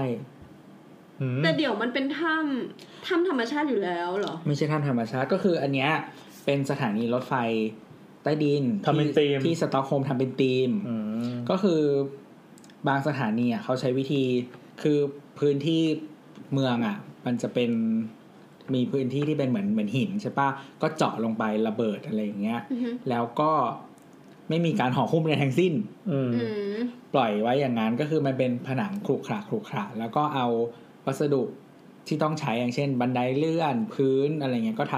ำต่อเติมลงไปประกบกับ ผนังที่มันเกิดการถูกเจาะอันนั้นออกมา แล้วก็เผยให้เห็นผนังถ้ำอืมเจ๋งอืมอืมก็คือสวยดีมันก็จะมีบางบางบางพื้นที่ที่เขาใช้ทาสีด้วยแต่ว่าอย่างอันเนี้ยเขาบอกว่าความสวยงามของมันก็คือเห็นวัสดุที่มันเป็นผนังทำธรรมชาติใช่ปะแล้วก็มีแบบพื้นคอนกรีตเรียบ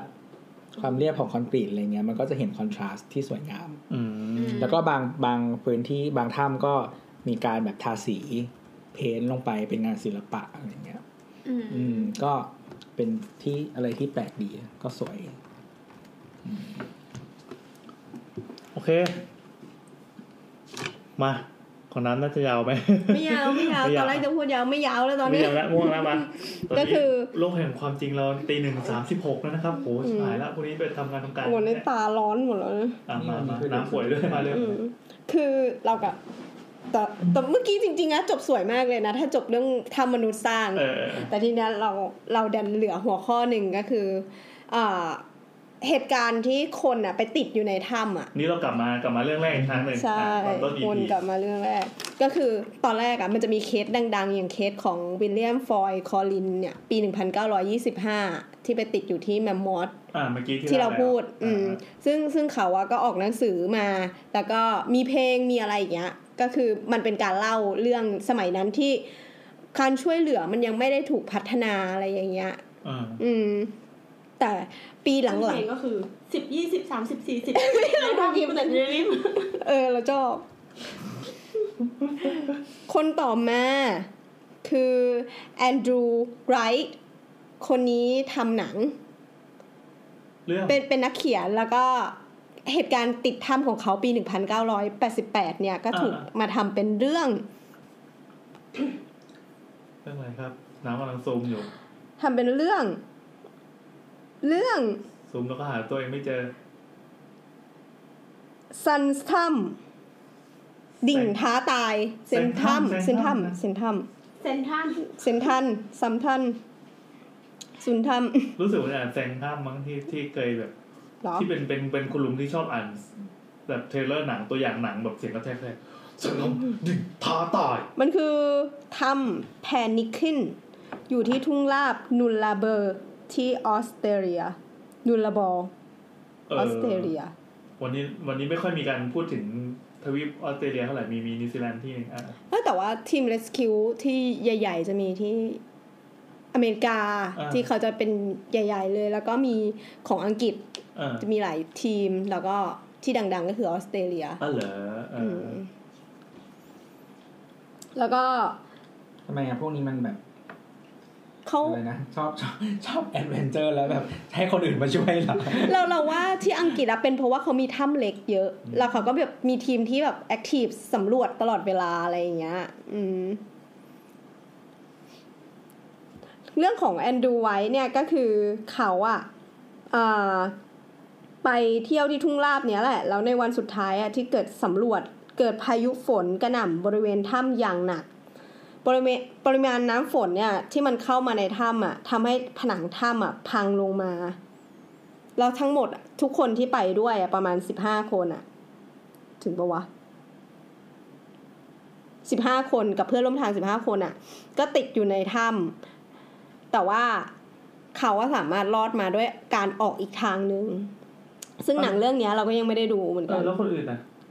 ไม่มีใครตายมั้งอ๋ออืมเออแต่แต่คนเนี้ยแอนดูไรอะมาตายเพราะว่าโดนเฮลิคอปเตอร์ตก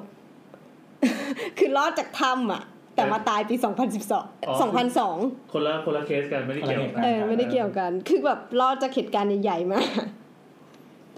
ต่อไปเป็น ปี 2002 ที่เมืองสลิดประเทศโครเอเชีย มีกลุ่มนักดำน้ำสัญชาติเช็กคนหนึ่ง หายไปจากการดำน้ำในถ้ำของอ่าวโพนิก้า ทุกคนก็บอกว่า เขาอะน่าจะน่าน่าจะตายอะนั่นแหละ ก็เลยส่งตำรวจอะเข้าไปค้นหาผู้สูญหาย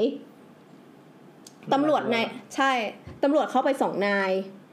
แล้วก็กลับมาได้แค่นายเดียวอ้าวอีกคนนึงกลับมาไม่ได้อ้าววันรุ่งขึ้นเนี่ยก็ไปเจอศพสองศพอ้าวก็คือศพของนักดำน้ำคนหนึ่งแล้วก็ศพของตำรวจคนหนึ่งอ้าวอันนี้จบไม่สวย ใช่แต่ว่าตำรวจอะมีมีดปักอกอ้าวอ้าวใช่ แล้วก็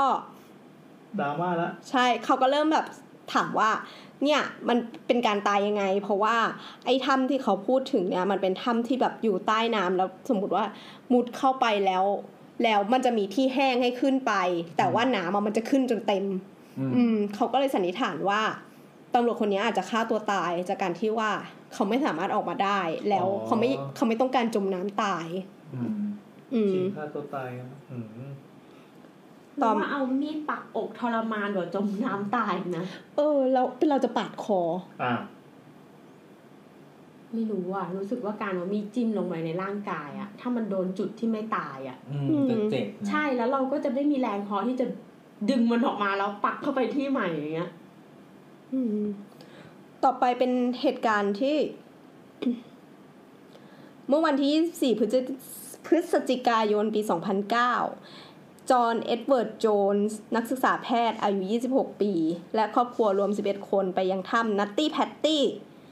ที่น่ารักชื่อน่ารักอยู่ที่ยูทาห์ประเทศสหรัฐอเมริกาแหละ ซึ่งอยู่ทางตะวันตกของทะเลสาบยูทาห์จอห์นเนี่ยคานเข้าไปในช่องแคบของถ้ำแล้วเริ่มติดอยู่ในช่องแคบที่ขนาดเท่าๆกับฝาเปิดปิดท่อไอ้เครื่องซักผ้าคือโโหคือคานเข้าไปแล้วก็ติดอ่าในลักษณะที่ หัวทิ่มเข้าไปยังช่องแคบโค้งที่มีลักษณะคล้ายเบ็ดโอ้โหก็คือหัวทิ่มลงไปนะ เหมือนอ่าเป็นถ้ำแนวดิ่งอย่างที่เราบอกอะแล้วก็ แล้วก็ออกไม่ได้ ทีมกู้ภัยเนี่ย เข้าไปช่วยแล้ว ไม่สามารถมองเห็นส่วนใดส่วนหนึ่งของร่างกายอีกด้านหนึ่งของเขาได้เลย โผล่มาแค่เท้าอะซึ่งเกือบชิดผนังถ้ำด้วยเช่นกัน ด้วยท่าลักษณะ นั้นอะทำให้การช่วยเหลือของเขาอะคือการดึงออก ต้องต้องชักออกมาตรงๆอย่างเดียว ขาเขาหัก โอ้โหเฮียขาหักแล้วก็ขาขาดด้วย โอ้โห สุดท้าย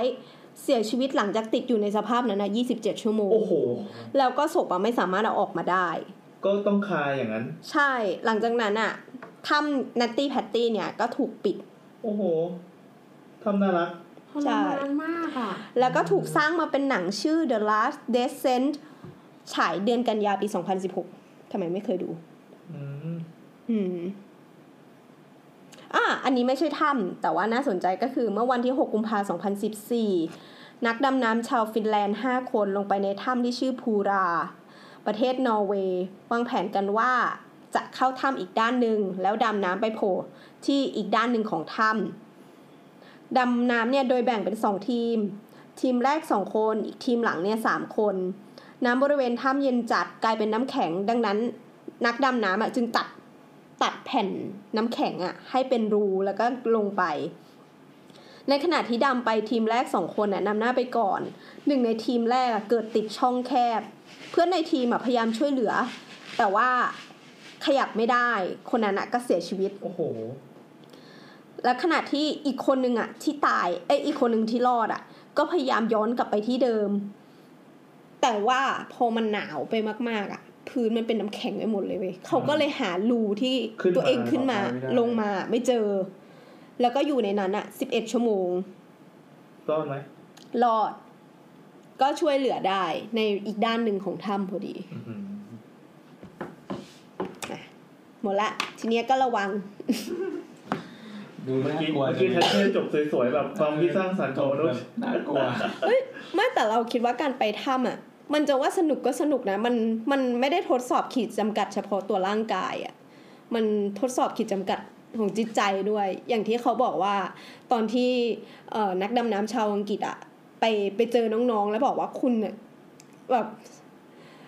แข็งแกร่งมากอะ เออ เราก็รู้สึกว่า เฮ้ย มันแข็งแกร่งมากจริงๆนะ คือต่อให้เราจะพูดว่า เขาได้รับคำแนะนำดีๆ ในการทานอาหารดูแลสภาพร่างกายจิตใจอะไรหรืออย่างเงี้ย ก็คือ เราอะขนาดนั่งอยู่กับห้องอบอุ่น มีอาหาร มีอินเทอร์เน็ต เราก็ยังรู้สึก panic เลยอะเขาที่แบบไม่ไม่ได้ออกมา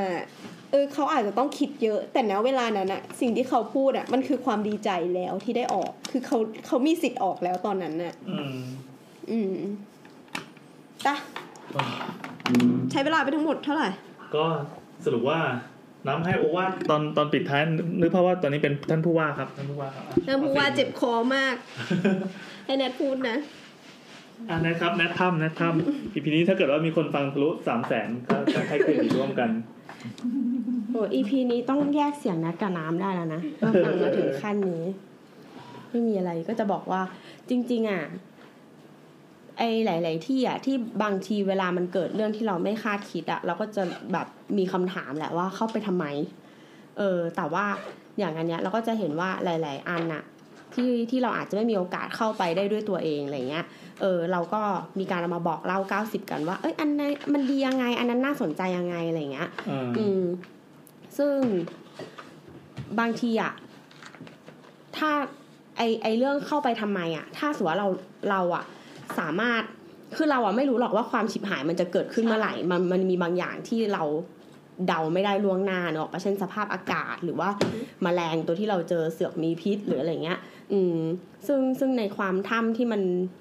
ที่มันเป็นสิ่งที่เกิดขึ้นเองตามธรรมชาติอะอือฮึเออ มันก็ไม่ได้มีทั้งหมดที่ถูกค้นพบแล้วหรือคาดเดาได้อยู่แล้วอะไรเงี้ย อืม แต่ว่าถ้าสมมติว่าเราอะไปอย่างที่ หาความรู้ไว้ล่วงหน้าอะไรเงี้ย มันก็น่าจะโอเคกว่าที่ไม่รู้อะไรเลย เออ หมายถึงว่าเราอาจจะไม่รู้หรอกว่าจะมีอันตรายอะไรเกิดขึ้น แต่ว่าถ้าสมมติว่าเราอะทำค้นคว้าหรืออะไรเงี้ย อย่างน้อยเราก็รู้ว่าถ้าในกรณีแบบนี้ควรทำยังไง แบบหลังจากมันเกิดขึ้นแล้วอะไรเงี้ยด้วยหลาย ๆ อย่างรวมกันก็คือทางที่ไม่เอาตัวเข้าไปเสี่ยงในบางกรณี เช่นแบบอย่างถ้ำบางอันที่เราอ่านให้ฟังอะ มันก็จะมี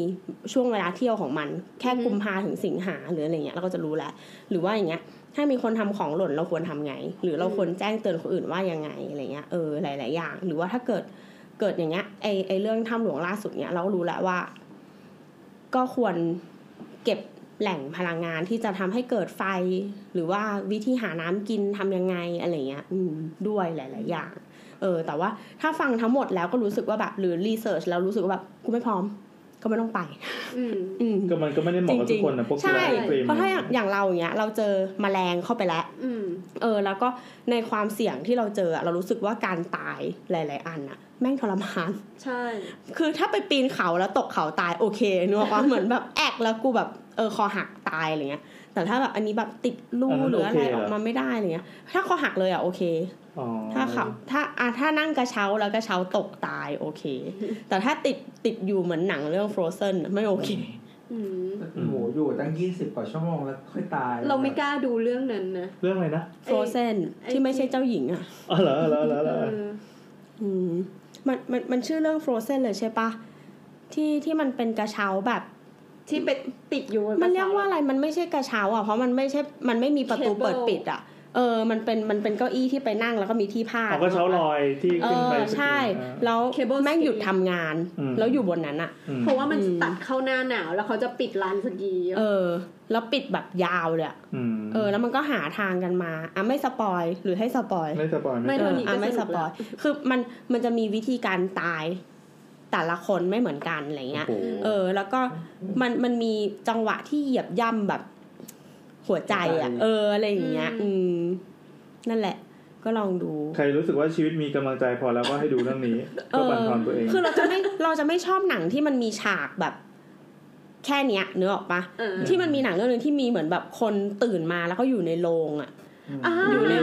อยู่ในวัตถุที่เหมือนโรงอะเอออ่าแล้วก็มีแค่ไฟแช็กอย่างเงี้ยอ่าอืมอันนี้ก็รู้สึกว่าไม่อยากดูเหมือนแบบอืมเออนั่นแหละมีผลด้านใช่ใช่อืมอย่างอย่างถ้าเรื่องไอ้นี่มาทำเป็นถ้ำก็ไม่รู้ว่าอาจจะไม่ดูเหมือนกันเออคือสำหรับเราเราเป็นคนที่ไม่พร้อมเที่ยวถ้ำพูดเลยทั้งแมลงทั้งความชื้นทั้งแบบความเสี่ยงแล้วก็ซีนในการตายเอาแค่อยู่ในบ้านแล้วมีแมงสาบมาก็เป็นเรื่องแล้วใช่โทรเรียกพี่แกงกลับมา จบแล้วค่ะอ่าโอเค เดี๋ยวอันนี้คือคือคมใช่ไหมอ่าได้ก็ยังไง